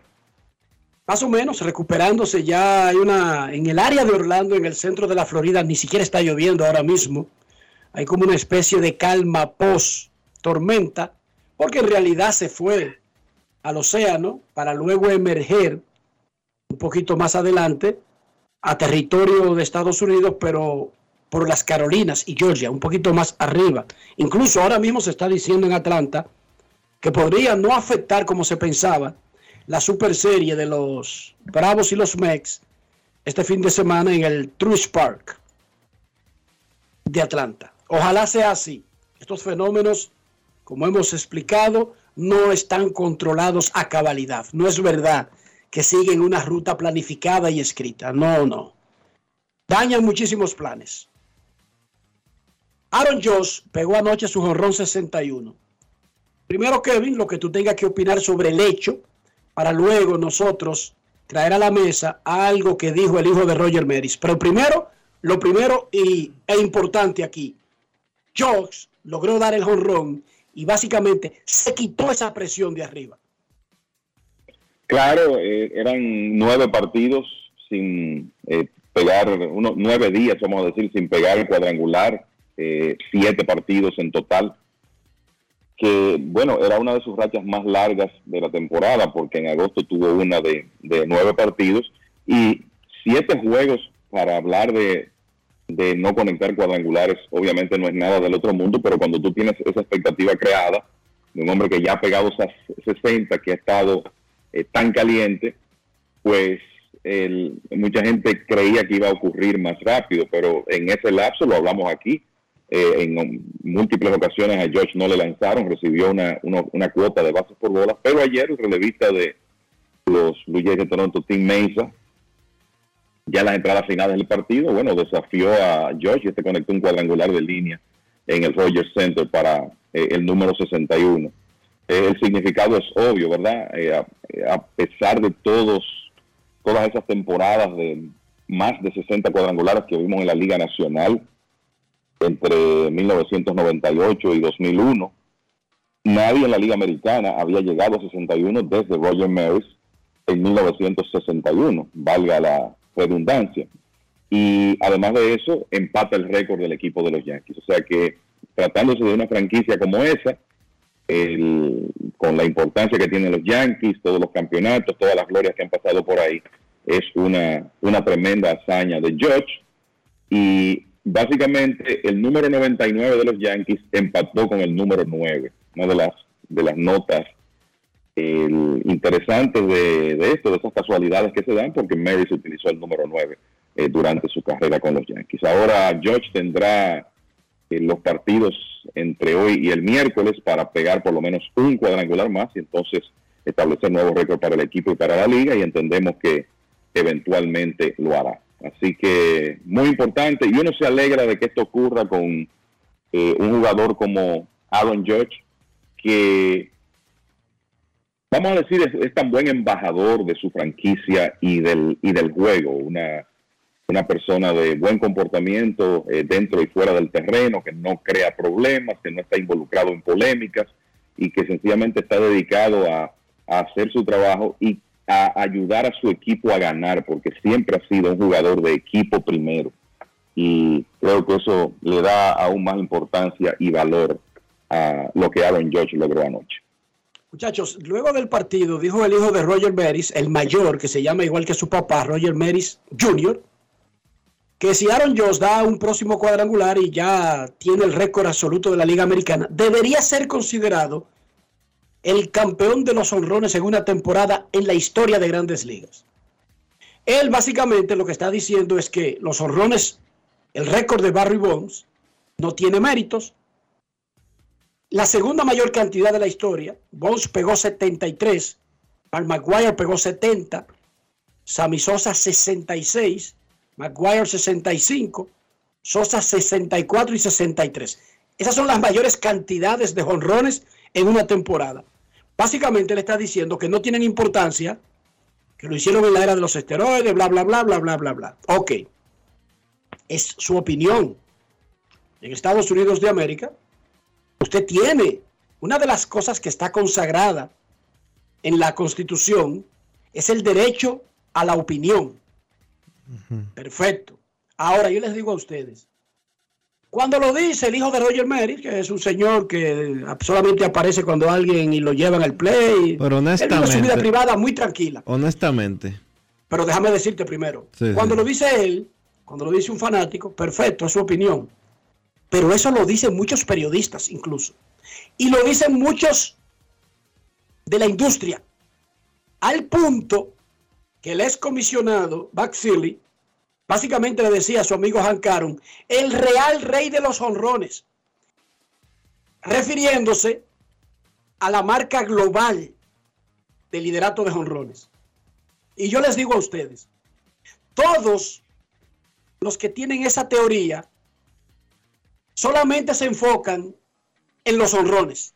O sea, nadie, ustedes lo ha escuchado decir hay que revisar el liderato de efectividad del 68, porque Bogison estaba subido en un montículo que tuvieron que bajarlo, tuvieron que bajarlo, tuvo efectividad de 1.12 y completó como 26 juegos y tiró 13 blanqueadas y otros récords y otros y la, las blanqueadas de Walter Johnson. Miren, era la época de la pelota de trapo, hay que revisar eso. No, no, no, no. La gente solamente cuestiona los récords que tienen que ver con jonrones. Y yo les pregunto, ¿y si comenzamos un festival a tratar de desconocer récords, por la razón que fuera, por una pelota de trapo, por una pelota con un conejo, por variaciones, por, por el calentamiento global, por lo que ustedes quieran, vamos a tener que cambiar la mayoría de récords? A mí de verdad que me molesta el que sean tan simplistas algunos con los récords. Porque, ¿de qué se tratan los récords? Pero además agregan, y ahí es que se pasan. Oye lo que dijo el hijo de Mary esa noche. Porque este es Aaron Josh, un tipo limpio, clean, que no hace trampa y que es un real yankee. ¿Y qué diablo tiene que ver eso en un récord? O sea, ¿cuándo esos adornos legitiman un récord, muchachos? A ver, quiero sus opiniones. Yo lo que no entiendo es por qué... mira, pero adelante, que eh, adelante, Dionisio. No, eh, dale, Dionisio, no hay problema, adelante. Yo lo que no entiendo es por qué se le da preponderancia a lo que pueda decir el hijo de Roger Maris. Porque ¿quién es ese? Es comentarista. Eh, es un ex pelotero. ¿Tiene algún récord en su vida? No. El hijo de fulano de tal un carajo a la vela, que puede ser eh, el hijo de Roger Mario puede ser el hijo del de, eh, el tipo que está cruzando por el frente del play. Lo que él diga no significa absolutamente nada. Es grave lo otro, la otra parte que tú dices, que haya gente que sí tiene que ver con el medio, que tiene que ver con el negocio, que, que sea parte fundamental, como era el caso de, de Botzilic, que manifieste cosas de ese tipo. Eso sí puede, eh, puede tener algún tipo de relevancia. Pero que el hijo de un pelotero diga algo, que la mamá de un pelotero diga algo, que la cuñada de un pelotero diga algo, eso no significa absolutamente nada. Nada. Eso es lo único que te deja ver que ese tipo es un fanático, que es un loco viejo. Punto. Sí, eh, mira, yo lo, la, mi lectura es que la reacción de un fanático que no está acostumbrado a, enfrentar eh, periodistas y que ve las cosas desde ese prisma fanatizado. Aaron George le preguntaron hace unas semanas en una entrevista en Sports Illustrated que, que, pensaba el récord de cuadrangulares y George dijo lo correcto, dijo no, el récord de 73 de Barry Bonds porque los dio esos 73 y, y Maguire dio sus 70 y, y, no se salió de ahí eh, y, y, eso es eso es lo correcto, o sea, si imagínense qué tan parecido al béisbol de ese tiempo fue el béisbol en el que Sayón ganó 511 juegos. Pero por, y nadie por lo cuestiona y nadie hace una campaña para que revisen eso. Solamente Exacto. es con los honrones, Kevin. es con el récord de cuadrangulares por el tema de, de la era de los esteroides y ocurre lo mismo con el récord de una temporada y el récord de por vida. Eh, lamentablemente esa era es parte de la historia del juego el, y lo que ocurrió tiene que documentarse, pienso yo, de la misma manera que, que cualquier eh, otra época. Eso no lo podemos borrar, no está en los mejores intereses de la industria borrarlo y Major League Baseball no va a hacer nada con relación eh, a esto. George tiene el récord de la liga, está empatado en este momento con 61 en, cua- en cuanto al récord de la Liga Americana y de los Yankees, probablemente quiebre ambos y tendrá ese legado. Pero eh, lo de lo del récord es lo que es y eso no va a cambiar porque Roger Maris hijo eh, lo diga ni por todas las demás personas que de una manera u otra están vinculadas a la industria y que, y que en algún momento han salido con esa campaña. Es muy, es muy irresponsable. Es muy, muy, muy irresponsable cuestionar los récords de Barry Bonds de que porque yo creo que él consumió. De que porque un entrenador dijo que él consumió. ¿Cuántos años duró Barry Bonds en grandes ligas sometiéndose a pruebas después de que se implementó la política antidopaje? ¿Dio positivo alguna vez? Señores, la actitud de la prensa ante gente como Barry Bonds, como Roger Clemens, como Sammy Sosa, que no violaron nunca el protocolo de dopaje de grandes ligas, es verdaderamente irresponsable. Irresponsable. Porque la prensa solamente, y ha- hablo de la prensa y específicamente de la Asociación de Escritores de Béisbol de los Estados Unidos, o aquellos, mejor dicho, porque no puedo meterlos a todos, aquellos que le negaron su voto bajo la explicación de que yo creo que Bonds usaba, yo creo que Roger Clemens usaba. Señores, es un país como Estados Unidos, donde se pregona la inocencia de todo individuo hasta que se demuestre lo contrario. ¿Dónde están las pruebas? ¿Dónde están las, eh, eh, la demostración? ¿Dónde está la condena por haber violado políticas de dopaje de grandes ligas en contra de esas tres personas que yo acabo de mencionar? Yo puedo entender que un cronista, que un escritor, que un votante decida no votar por Alex Rodríguez porque violó la política antidopaje. Yo no estoy de acuerdo, pero puedo entender eso. Puedo entender que alguien decida no votar por un pelotero que haya violado la política antidopaje. Eso lo puedo entender totalmente. Pero que alguien diga, yo creo, se puso muy fuerte, le salieron espinillas, la cabeza le creció. Esas son las pruebas que usted tiene para decir que fulano se dopó o no se dopó. Pero más allá de eso, Estoy hablando de que los récords del béisbol son los récords del béisbol.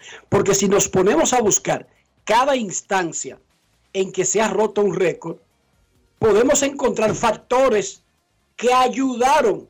Ah, bueno, que en el 45 fulanito mató a todo el mundo porque los caballos estaban en la Segunda Guerra Mundial. Eso es verdad. Pero no le vamos a borrar esos números al que los puso. Porque venga un tipo y se siente en una conferencia de prensa y diga que aquella marca no me parece legítima porque, ajá, pues es así como dice Kevin. ¿Cuál es la legitimidad si comenzamos con ese juego de los 511 triunfos?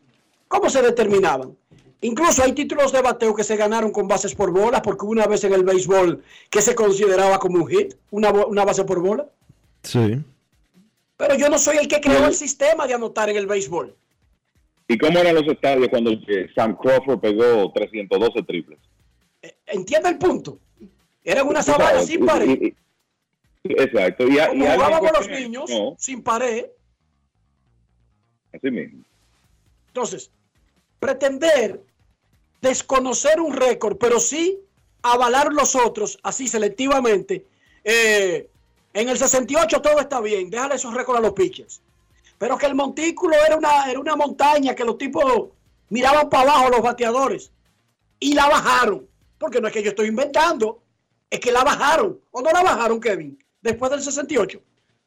Claro que sí. Y usted ha escuchado a alguien tratando de iniciar una campaña para desconocer esos números. Oigan qué números. El Cy Young y el MVP de cada liga fue un pitcher. El novato del año fue un pitcher en la nacional. Todos los premios lo ganó un pitcher con excepción de uno. Y todo fue una cosa tan ridícula, tan ridícula. Y nadie critica eso, lo que hacemos es alabar. Wow, Bob Gibson, 1.12. Y nadie, yo nunca utilizo el término, eh, sí, pero con un montículo más alto y abusando. No, ese es el récord, punto. Pero con el de jonrones, cada quien se cree con el derecho de decidir cuál es el, el real. Pero con el de jonrones, nadie critica los hits, los dobles de esa época, muchachos, fíjense. De la era de los esteroides, a nadie le importan los pitchers que usaban esteroides, ni los defensores que usaban esteroides, ni los managers que usaban esteroides, solamente los honroneros. Oigan, y de los honroneros no le importan los dobles ni los sencillos, solamente los honrones. Eso es una vaina como estúpida para mí. O o Tobaca, dicen en Herrera. O sea, si algo un tipo lo consiguió en base a una supuesta trampa, ¿por qué solamente algo de lo que consiguió es cuestionable? El resto está bien. Ustedes no han visto eso. Nadie critica al que mete 200 sencillos, aunque sea en la era de los esteroides. Porque los esteroides no te ayudan a dar hit, son honrones. Cuando los científicos lo que dicen es que te ayudan a mantenerte con más energía y a cansarte menos. ¿Sí o no, muchachos? Pero solamente para dar honrones. Más fuerte. No para pichar duro ni para ponchar ni para dar hit, solamente para dar horrores. Es una vaina como estúpida. Exacto. Tonta. Kevin, Bravos Mex. Si se lo compraban a los Bravos y a los Mex en la primavera, tú vas a llegar a la última serie contra el otro empatado o con la oportunidad de ganarlo todo. Y van a tener en el montículo cada uno a sus mejores pitchers. Ahí está, Kevin. Lo tienen. Que hagan. Vamos a ver lo que hacen con eso. Eh, es una realidad y yo creo que es eh, interesante. Esta serie comienza mañana en Atlanta, los Mets con un juego de ventaja después de los resultados de anoche. Y dicho sea de paso, había un momento que los Mets perdían 4 por 0 frente a los Marlins con un Jesús Luzardo que estaba dominante y los Bravos perdían 2 por 1 contra un equipo sotanero y cualquiera pudo pensar en ese momento, bueno, serán los Bravos los que van a amanecer con un juego de ventaja. Pero los Mets cuando han tenido, cuando han perdido, vamos a decir, posesión solitaria del primer lugar, siempre han logrado una reacción al día siguiente. Y desde el 12 de abril solo hay tres días. Estamos hablando de un periodo de más de cinco meses. Solo hay tres días en que los Mets han estado solos en la primera posición. Entonces, eh, es una demostración de que la clave para ellos llegar aquí es la consistencia. Los Mets han jugado un béisbol de 600 o mejor en todos los meses menos en uno y siempre por encima de 500. Los Bravos han llegado aquí de una manera diferente porque tuvieron récord de 23 victorias y 27 derrotas entre abril y mayo, pero desde entonces han ganado 74 y han perdido 32, que es el mejor récord de las grandes ligas empatado con los Dodgers. Por eso una ventaja que cuando comenzó junio, ahora 10 juegos y medio de los Mets, ha bajado a un juego de cara a esa serie que comienza mañana. Y ciertamente los enfrentamientos no pueden ser mejores. Jacob de Grom contra Max Fried mañana, Max Scherzer contra Kyle Wright el sábado. Ahí estamos hablando de Scherzer y de Grom que no necesitan presentación. Cinco premios Sayón entre ellos, casi 80 millones de dólares de salario, ¿verdad? Pero los Bravos van con Max Fried, que es uno de los mejores zurdos del negocio, y con Kyle Wright, que es el único pitcher que va a ganar 20 juegos en esta temporada. O sea que esos son dos matchups tremendos. Y lo del domingo no es menos de ahí, porque va Chris Bassett, que está tirando tremenda pelota por los Mets, y Charlie Morton, con un caudal de experiencia en postemporada y con un historial de lanzar bien en juegos importantes por el equipo de los Bravos. O sea que yo creo que lo único que esa serie necesita es que el clima coopere, porque está todo planteado para que sean tres partidazos a partir de mañana. Hay que recordar que los Mets tienen la ventaja de un juego y también la ventaja en la serie particular.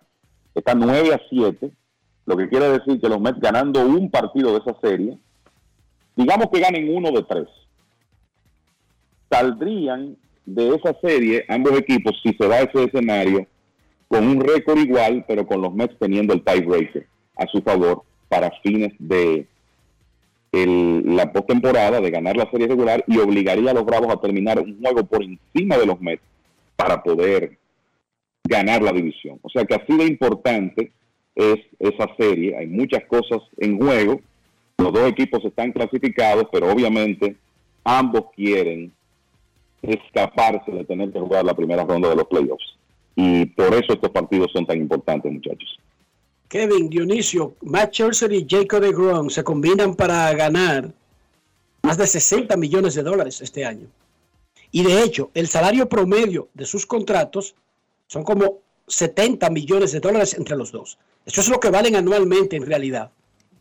¿Es este el momento de demostrar que semejante inversión vale la pena? ¿Están obligados, muchachos? Porque no me vengan con que, eh, bueno, que la pelota son 70, 43 millones y 30 el otro. Más de 70 millones para dos tipos. Si no es para ahora, podría ser para la Serie Mundial o para la Serie de Campeonato. Pero para llegar ahí, aparentemente tú tendrías que comenzar a demostrarlo en esta serie. ¿Qué piensan ustedes? Bueno, son casi 79 millones, ¿eh? porque son 43 y 35. 35.5 en el caso de Grom, el salario de este año, que es el pobre de los dos, ¿verdad? De Grom 35.5 y es el pobre de los dos porque Scherzer devenga en esta temporada 43.3 millones de dólares. Para, o sea, contestar, para o sea, contestar o sea- tu pregunta. o sea, son 78.8. Exacto. Casi 80 millones entre, los dos. Este es el momento. O sea, eh, sabemos que son dos grandes. De nuevo, tienen cinco premios Sayón entre ambos. Pero este es el momento donde eh, su equipo espera que ellos puedan hacer la diferencia. Recuerden que siempre que se habla de los Mets de 2022, las conversaciones comienzan, bueno, de Grom y Scherzer en la punta de esa rotación. Eso da una garantía en cualquier serie corta. Bueno, esta es una serie corta que no es de playoff, pero que es sumamente importante. Entonces, sí, la expectativa es que ambos puedan hacer lo suyo, eh, lanzar de una manera que conduzca a su, equipo a victoria. Pero tienen dos caballos de frente también en Fried y Wright. Wright tiene, vamos a decir, que la inexperiencia en su contra, aunque ya ha lanzado en playoffs. Y lo que hay que ver es quién saca la mejor parte. Uno lo que piensa es, por lo menos, Sabemos que muchas, muchas veces las cosas no ocurren así, pero tú ves esos, esos enfrentamientos, quiénes van a lanzar en esa serie, y tú dices, bueno, deben ser juegos cerrados de baja anotación, porque son seis estelares que van a tirar en la serie. Debe ser algo espectacular para sentarse a verlo y lo mejor, un día de descanso por el medio para ambos. O sea, para que lleguen el, eh, cualquier cosita que tengan que arreglar, lo hagan. Ojalá que las condiciones del tiempo no sean un factor. Dionisio, tú dijiste si están obligados a tener éxito. Sí, tienen que ser, eh, para eso que los para eso que se invierte. Los Mets están pagando casi 80 millones de dólares por esta pareja, precisamente para eso. Para que cuando llegue un momento como el actual, ellos den la cara y les den el impulso que necesitan los Mets para ganar la división y poderse sentar y evitar el juego de wildcard. La serie. Miguel Andújar. Miguel Andújar de 11-4 con dos dobles y cinco remolcadas en sus primeros tres juegos con los Piratas. Espejismo, una realidad, eh, hogar, dulce hogar nuevo para Miguel Andújar, muchachos. Mira, muestra muy reducida, aunque Miguel Andújar ha demostrado que él puede batear. Lo que yo creo que está claro es que el, en el equipo de los Yankees él no iba a tener una oportunidad de jugar a diario, necesitaba un cambio de escenario, ahora lo tiene. Eh, de más está decir que está en un equipo de menos profundidad ofensiva que los Yankees y eso puede significar oportunidades para él. Eh, vamos a hablar ya de 2023. Está claro que él no va a jugar en tercera base con los Piratas, que tienen ahí aquí Brian Hayes, uno, un jugador que es una de las piedras angulares del futuro de los Piratas y que tiene un contrato multianual. Pero ya sabemos que Andújar, desde después de su año de novato, se ha desempeñado en otras posiciones. Y yo pienso que en una de esas esquinas del outfield de los Piratas y también como designado, él suele tener oportunidad de jugar en 2023 y puede producir con su bate. O sea que para él, para los fines de establecerse definitivamente como un regular de grandes ligas, es una muy buena oportunidad. Dionisio, ¿tú crees que ella encontró el lugar donde lo dejen tranquilo? Yo creo que sí, Enrique. Era justo que él saliera de los Yankees de Nueva York, que por alguna razón que uno no conoce, porque ese muchacho fue segundo para el novato del año hace tres años, en una temporada en la que Shohei Otani se quedó con el, con el galardón y después de haber jugado esa temporada completa, nunca le dieron oportunidad de jugar. Se, se lesionó, básicamente. se, se, lesionó un año, pero después los otros, el equipo, se, lesionó un año a largo plazo. Eh, pero posterior a eso, los Yankees nunca le dieron la oportunidad de recuperar su posición. Nunca le dieron la oportunidad ni siquiera de, demostrar lo que era capaz de hacer. Si tú ves que en, uno de las temporadas jugó 30 juegos, la otra 40, la otra 50, este año había jugado 27 partidos solamente arriba. Dos veces pidió que lo cambiaran de equipo, incluyendo una esta temporada y finalmente pues se produjo la, eh, la designación para asignación y fue reclamado por los Piratas de Pittsburgh. Yo honestamente no sabría eh, cómo explicar, habría que preguntarle a Brian Cashman por qué ellos asumieron esa posición con un pelotero que en el tiempo que estuvo en grandes ligas demostró que era o que ha estado en grandes ligas y que estuvo con los Yankees, demostró que podía producir. Vamos a ver, él tiene que producir, porque eso de que demostró que si tú buscas los números, no, no, no respaldan eso. Chequea los números, eh, la OPS, los honrones, eh, busca los números. Ahora, yo lo que sí creo es que él tiene una enorme oportunidad de demostrarle a los Yankees y al mundo que era lo que necesitaba, solamente era la oportunidad y que puede ser un pelotero de todos los días. Tiene la oportunidad de hacerlo, pero tiene que hacerlo, no es de boca los números que él tiene en grandes ligas, más allá de ese super año de la pelea por el novato del año, no han sido para reclamar. Chequéate. 2019. Cuando tú juegas aisladamente, así, tampoco tiene chance de calentarte. Pero chequeate que no es de verdad y que es un pelotero de 900 de OPS y no lo juegan. No es verdad. Enrique, pero espérate. 2019, 2019 12 juegos. 2020 21 juegos. 2021 45 juegos. 2022 27 juegos. ¿Qué es lo que va a demostrar? Está bien, cariño, pero dime qué se hizo en esos juegos. ¿Qué es lo que va a demostrar? La única referencia que tú puedes tomar es la del 2018, sueño de novato, OPS 855. Después no lo jugaron. No lo jugaron. Es tan sencillo como eso. Pero no existen números de esos años, o sea, no hay nada, número. Enrique, ¿cómo tú vas a valorar 10 juegos, o 15 juegos, o 20 juegos? Ah, las oportunidades son calvas en la vida y hay que agarrarlas por el pelo, Dionisio. Ese juego no lo hicieron para nosotros y nos están esperando. Tú tienes que matar, Dionisio, tienes que matar. Oliver Mármol estaba obligado a matar, si no ya tú sabes lo que iba a pasar el año que viene. Óigame, uno lamentablemente está en una posición de que nos abren una ventanita y no tenemos margen de excusa. El hijo del dueño tiene margen de excusa. El super prospecto del super bono de primera ronda tiene un pequeño margen de excusa, un pequeño chance extra. Nosotros no la tenemos, Dionisio. Lamentablemente la vida es así, la vida no es justa.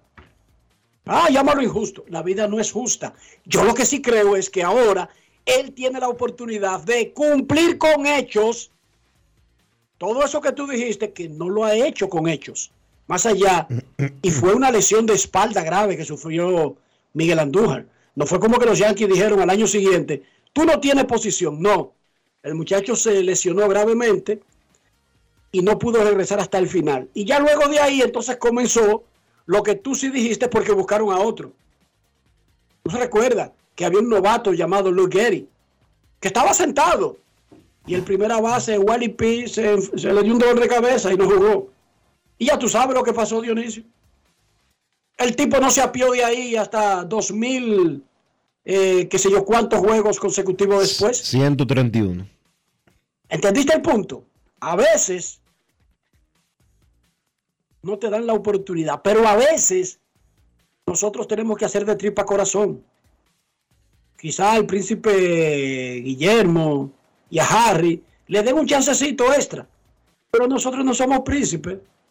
No tenemos una línea suce- sucesorial garantizada a meter mano. Miguel, mete mano con los piratas. Gánatelo a, a los palos que no hay nada garantizado ni en Pittsburgh ni en ningún sitio. En esta vaina hay que meter mano y dejar de llorar. Cero complaint, a meter mano. Y yo creo que sí, que aquí le van a dar el chance. Sí, le van a dar el chance, pero tiene que meter mano. Momento de una pausa. Ya regresamos. Grandes en los deportes. En los deportes. Dominicana, dominicano, somos vencedores si me das la mano. Dominicano, dominicano. Para allá y lo hicimos. Juntos dimos el valor que merece nuestro arte y nuestra cultura para seguir apoyando el crecimiento de nuestro talento y de nuestra gente. Banreservas, el banco de todos los dominicanos. Yo, disfruta el sabor de siempre con harina de maíz mazorca y dale, dale, dale, dale. La vuelta al plato, cocina arepa, también empanada. Juega con tus hijos, ríe con tus panas, disfruta en familia, una cocinada. Tu mesa la silla nunca tan contada. Disfruta el sabor de siempre con harina de maíz mazorca y dale, dale, dale, dale. La vuelta al plato, siempre felices, siempre contento. Dale la vuelta a todo momento. Cocina algo rico, algún invento. Este es tu día, yo lo que siento. Tu harina de maíz mazorca de siempre, ahora con nueva imagen.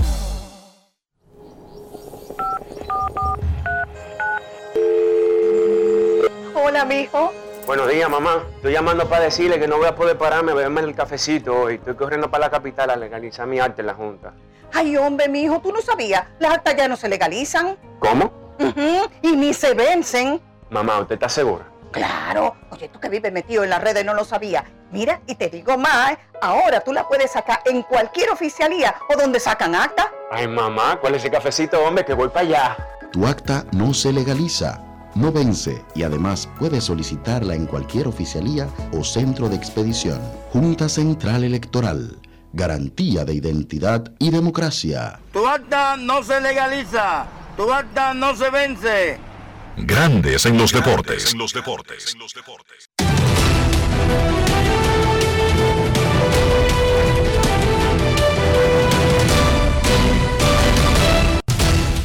Juancito Sport, una banca para fans, te informa que hace rato, hace un ratico ya, una media hora, están jugando los Reales y los Tigres. Los Tigres están ganando 1 por 0, un partido que ya va para el tercer episodio. Los mellizos están derrotando 2 por 0, 2 por 0 en la parte baja de la primera entrada a los Medias Blancas de Chicago. Y los Orioles y los Medias Rojas acaba de comenzar ese partido, está 0 a 0 con un hombre en segunda en la parte alta del primer episodio. Poco más adelante, a las 2 y 20, los Phillies estarán en Chicago enfrentándose a los Cubs. Ranger Suárez contra Javier Assad. Los Rays en Cleveland a las 6 y 10. Springs contra Cal Quantrill. Los Marlins en Milwaukee 7 y 40. Braxton Garrett contra Eric Lauer. Los Atléticos en Anaheim 9 y 38. Cole Irvin contra Shohei Otani. Los Dodgers en San Diego a las 9 y 40. Brusdar Graterol contra Yu Darvish. Los Rangers en Seattle. John Gray contra Marco González. Y los Rockies en San Francisco a las 9 y 45. Ryan Feldner contra Carlos Rodón.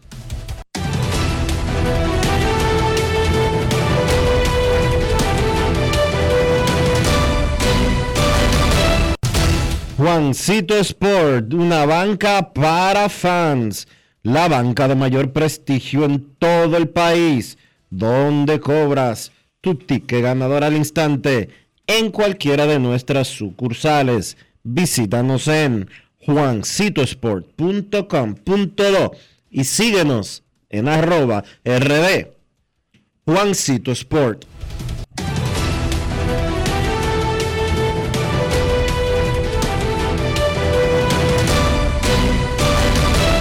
Grandes en los deportes. No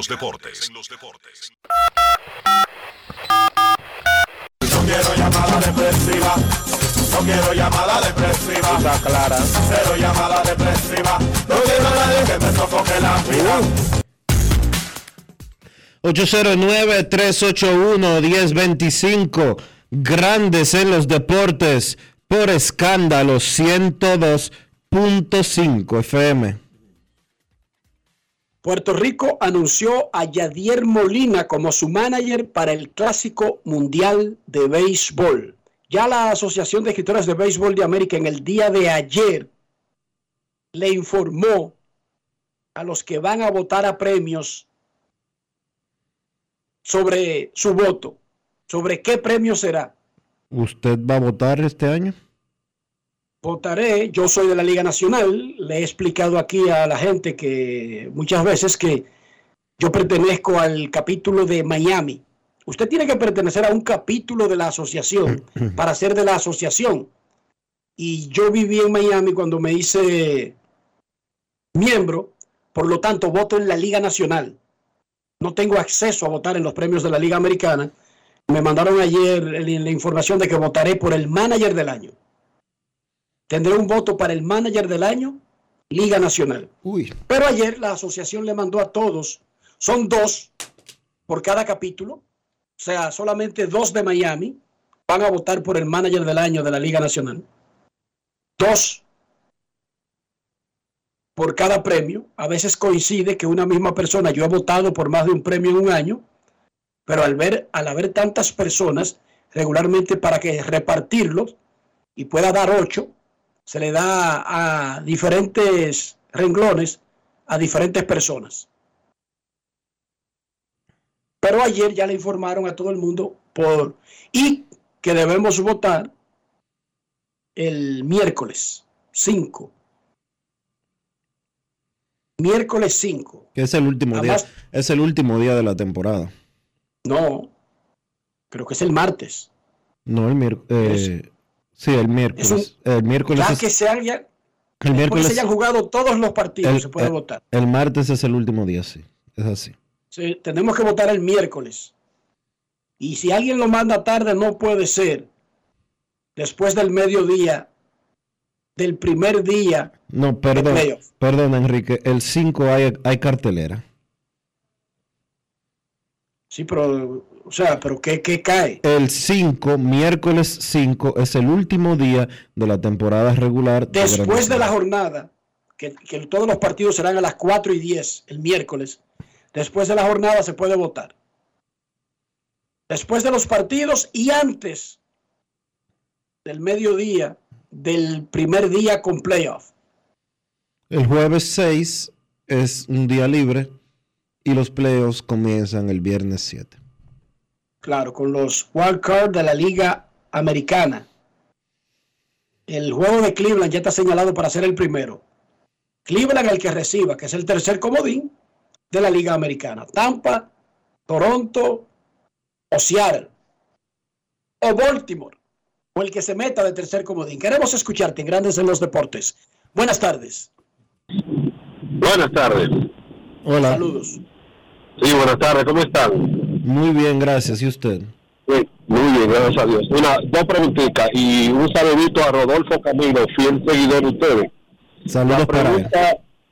sí, la pregunta es la siguiente. Eh, eh, ¿Cuáles equipos ustedes creen que tuvieron mayor decepción en la en, en Grande Liga este año? ¿Y cuál es el equipo de la pelota invernal que ustedes ven mejor, que mejor se preparó con el centro del draft y que lo ven mejor en papel? Lo escucho por la radio. De la pelota invernal tendremos muchísimo tiempo para hacer eso, especialmente cuando ya tengamos las nóminas, porque ahora lo que tenemos son muchísimos planes. Pero eso hablaremos ya cuando estemos cerca del 15 de octubre, de secciones. Boston fue una decepción. Medias Blancas de Chicago, Dionisio. Sí. Mellizos de Minnesota eliminados. Esas son grandes decepciones. De los equipos que se supone que deberían estar en la pelea y no estuvieron o, o ya fueron eliminados, Medias Blancas y Boston, yo mencionaría. No veo como otro que debió estar y no está. Porque Milwaukee está en pelea, Filadelfia está en pelea, incluso si se quedan. Pero yo creo que los Medias Blancas y Boston se, se disputan ese dudoso honor, caballero. Creo. Jason Hayward. Bueno, Jason Hayward ya fue incluso votado por los cachorros. eh, fue anunciado por el gerente un mes antes de terminar la temporada que no regresa. La próxima temporada hizo una conferencia de prensa hablando sobre el particular, su despedida de los cachorros. Momento de una pausa en Grandes en los Deportes. Ya retornamos. Grandes en los deportes. En los deportes.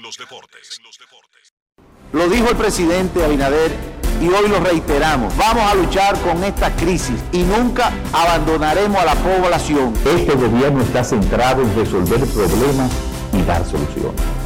Cumplimos con el mandato que ustedes nos otorgaron. Gestionar su dinero de la manera más rigurosa posible y siempre dando la cara. El momento de actuar para mitigar esos efectos definitivamente es ahora. Ministerio de Industria, Comercio y MIPIMES. Yo, disfruta el sabor de siempre con harina de maíz mazorca y dale, dale, dale, dale. La vuelta al plato, cocina arepa, también empanada. Juega con tus hijos, ríe con tus panas, disfruta en familia, una cocinada. Tu mesa la silla nunca tan contada. Disfruta el sabor de siempre con harina de maíz mazorca y dale, dale, dale, dale. La vuelta al plato, siempre felices, siempre contento. Todo momento. Cocina algo rico, algún invento. Este es tu día, yo lo que siento.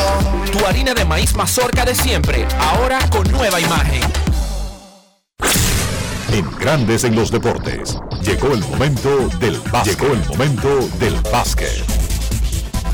en la NBA, dándole un vistazo a la conferencia del Este y los equipos como lucen para la próxima temporada. Los Boston Celtics, pues adquirieron a Malcolm Brogdon y a Danilo Galinari en la temporada muerta. Galinari se va a perder la temporada completa con una lesión en una rodilla.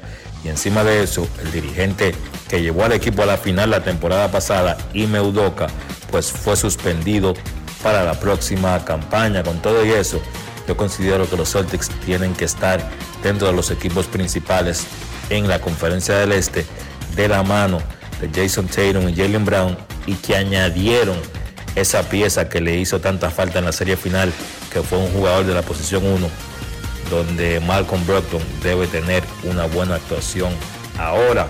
Entonces los Milwaukee Bucks reciben nuevamente a Chris Middleton, o sea, tienen el regreso de Middleton que se perdió los playoffs de la temporada pasada con una lesión. Middleton es un jugador de 20 puntos por partido y un jugador que también es un gran jugador defensivo sin Middleton, pues los Bucks tuvieron que contar con Drew Holiday como el segundo anotador después de Giannis Antetokounmpo y eso sencillamente no es el escenario ideal.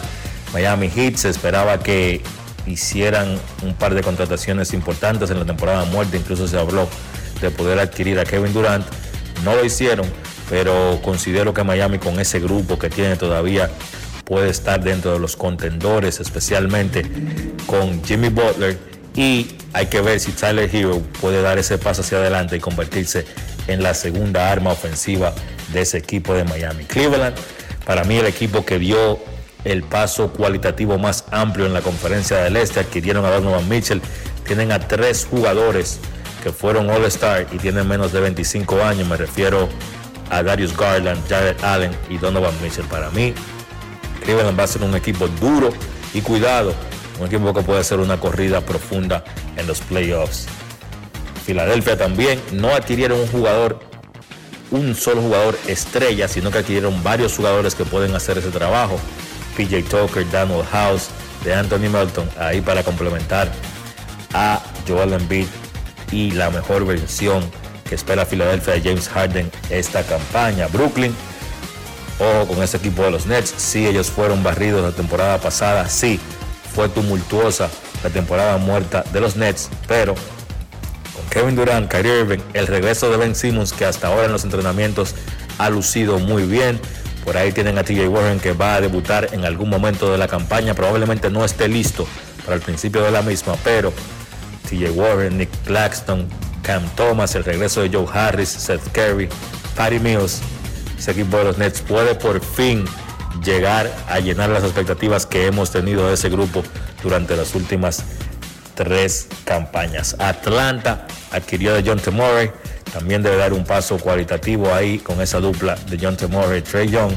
Atlanta también debe luchar en la conferencia del Este y Chicago, pues aún con la ausencia de Alonso Ball, pienso que la dupla de DeMar DeRozan y pues Zach Levine pueden guiar a los Bulls a un puesto de playoffs. Para mí, esos son los ocho equipos de la conferencia del Este, añadiendo por ahí a Toronto y a Charlotte como equipos que pudieran estar peleando por el puesto del play.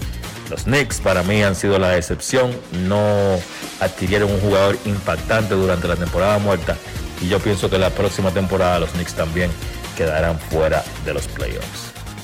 Eso ha sido todo por hoy en el básquet. Carlos de los Santos para Grandes en los Deportes. Grandes en los Deportes. Demostrar que nos importas es innovar. Es transformarnos pensando en ti. Es responder a tus necesidades. Por ti. Por tus metas. Por tus sueños. Por eso trabajamos todos los días. Para que vivas el futuro que quieres. PHD, el futuro que quieres.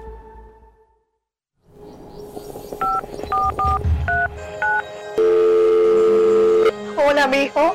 Buenos días, mamá. Estoy llamando para decirle que no voy a poder pararme a beberme el cafecito hoy. Estoy corriendo para la capital a legalizar mi arte en la Junta. Ay, hombre, mijo, tú no sabías. Las actas ya no se legalizan. ¿Cómo? Y ni se vencen. Mamá, ¿usted está segura? Claro. Oye, tú que vives metido en las redes no lo sabías. Mira, y te digo más, ¿eh? ahora tú la puedes sacar en cualquier oficialía o donde sacan acta. Ay, mamá, ¿cuál es ese cafecito, hombre? Que voy para allá. Tu acta no se legaliza. no vence y además puede solicitarla en cualquier oficialía o centro de expedición. Junta Central Electoral. Garantía de identidad y democracia. Tu acta no se legaliza. Tu acta no se vence.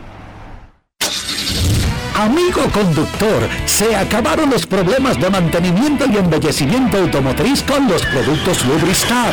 Dale brillo y vida a la pintura de tu vehículo con nuestra cera brillador en spray. Para el interior y asientos tenemos brilladores y limpiadores a base de silicona líquida y en gel. También tenemos el spray Tire Shine para brillar los neumáticos y demás partes plásticas. Y para el mantenimiento en general, Lubristar también cuenta con aditivos para el combustible y el aceite del motor fluidos hidráulicos y de frenos, culan, penetrantes, espumas, limpiadoras y muchos más. Lubristar, productos de calidad internacional que cuidan tu vehículo y tu bolsillo también.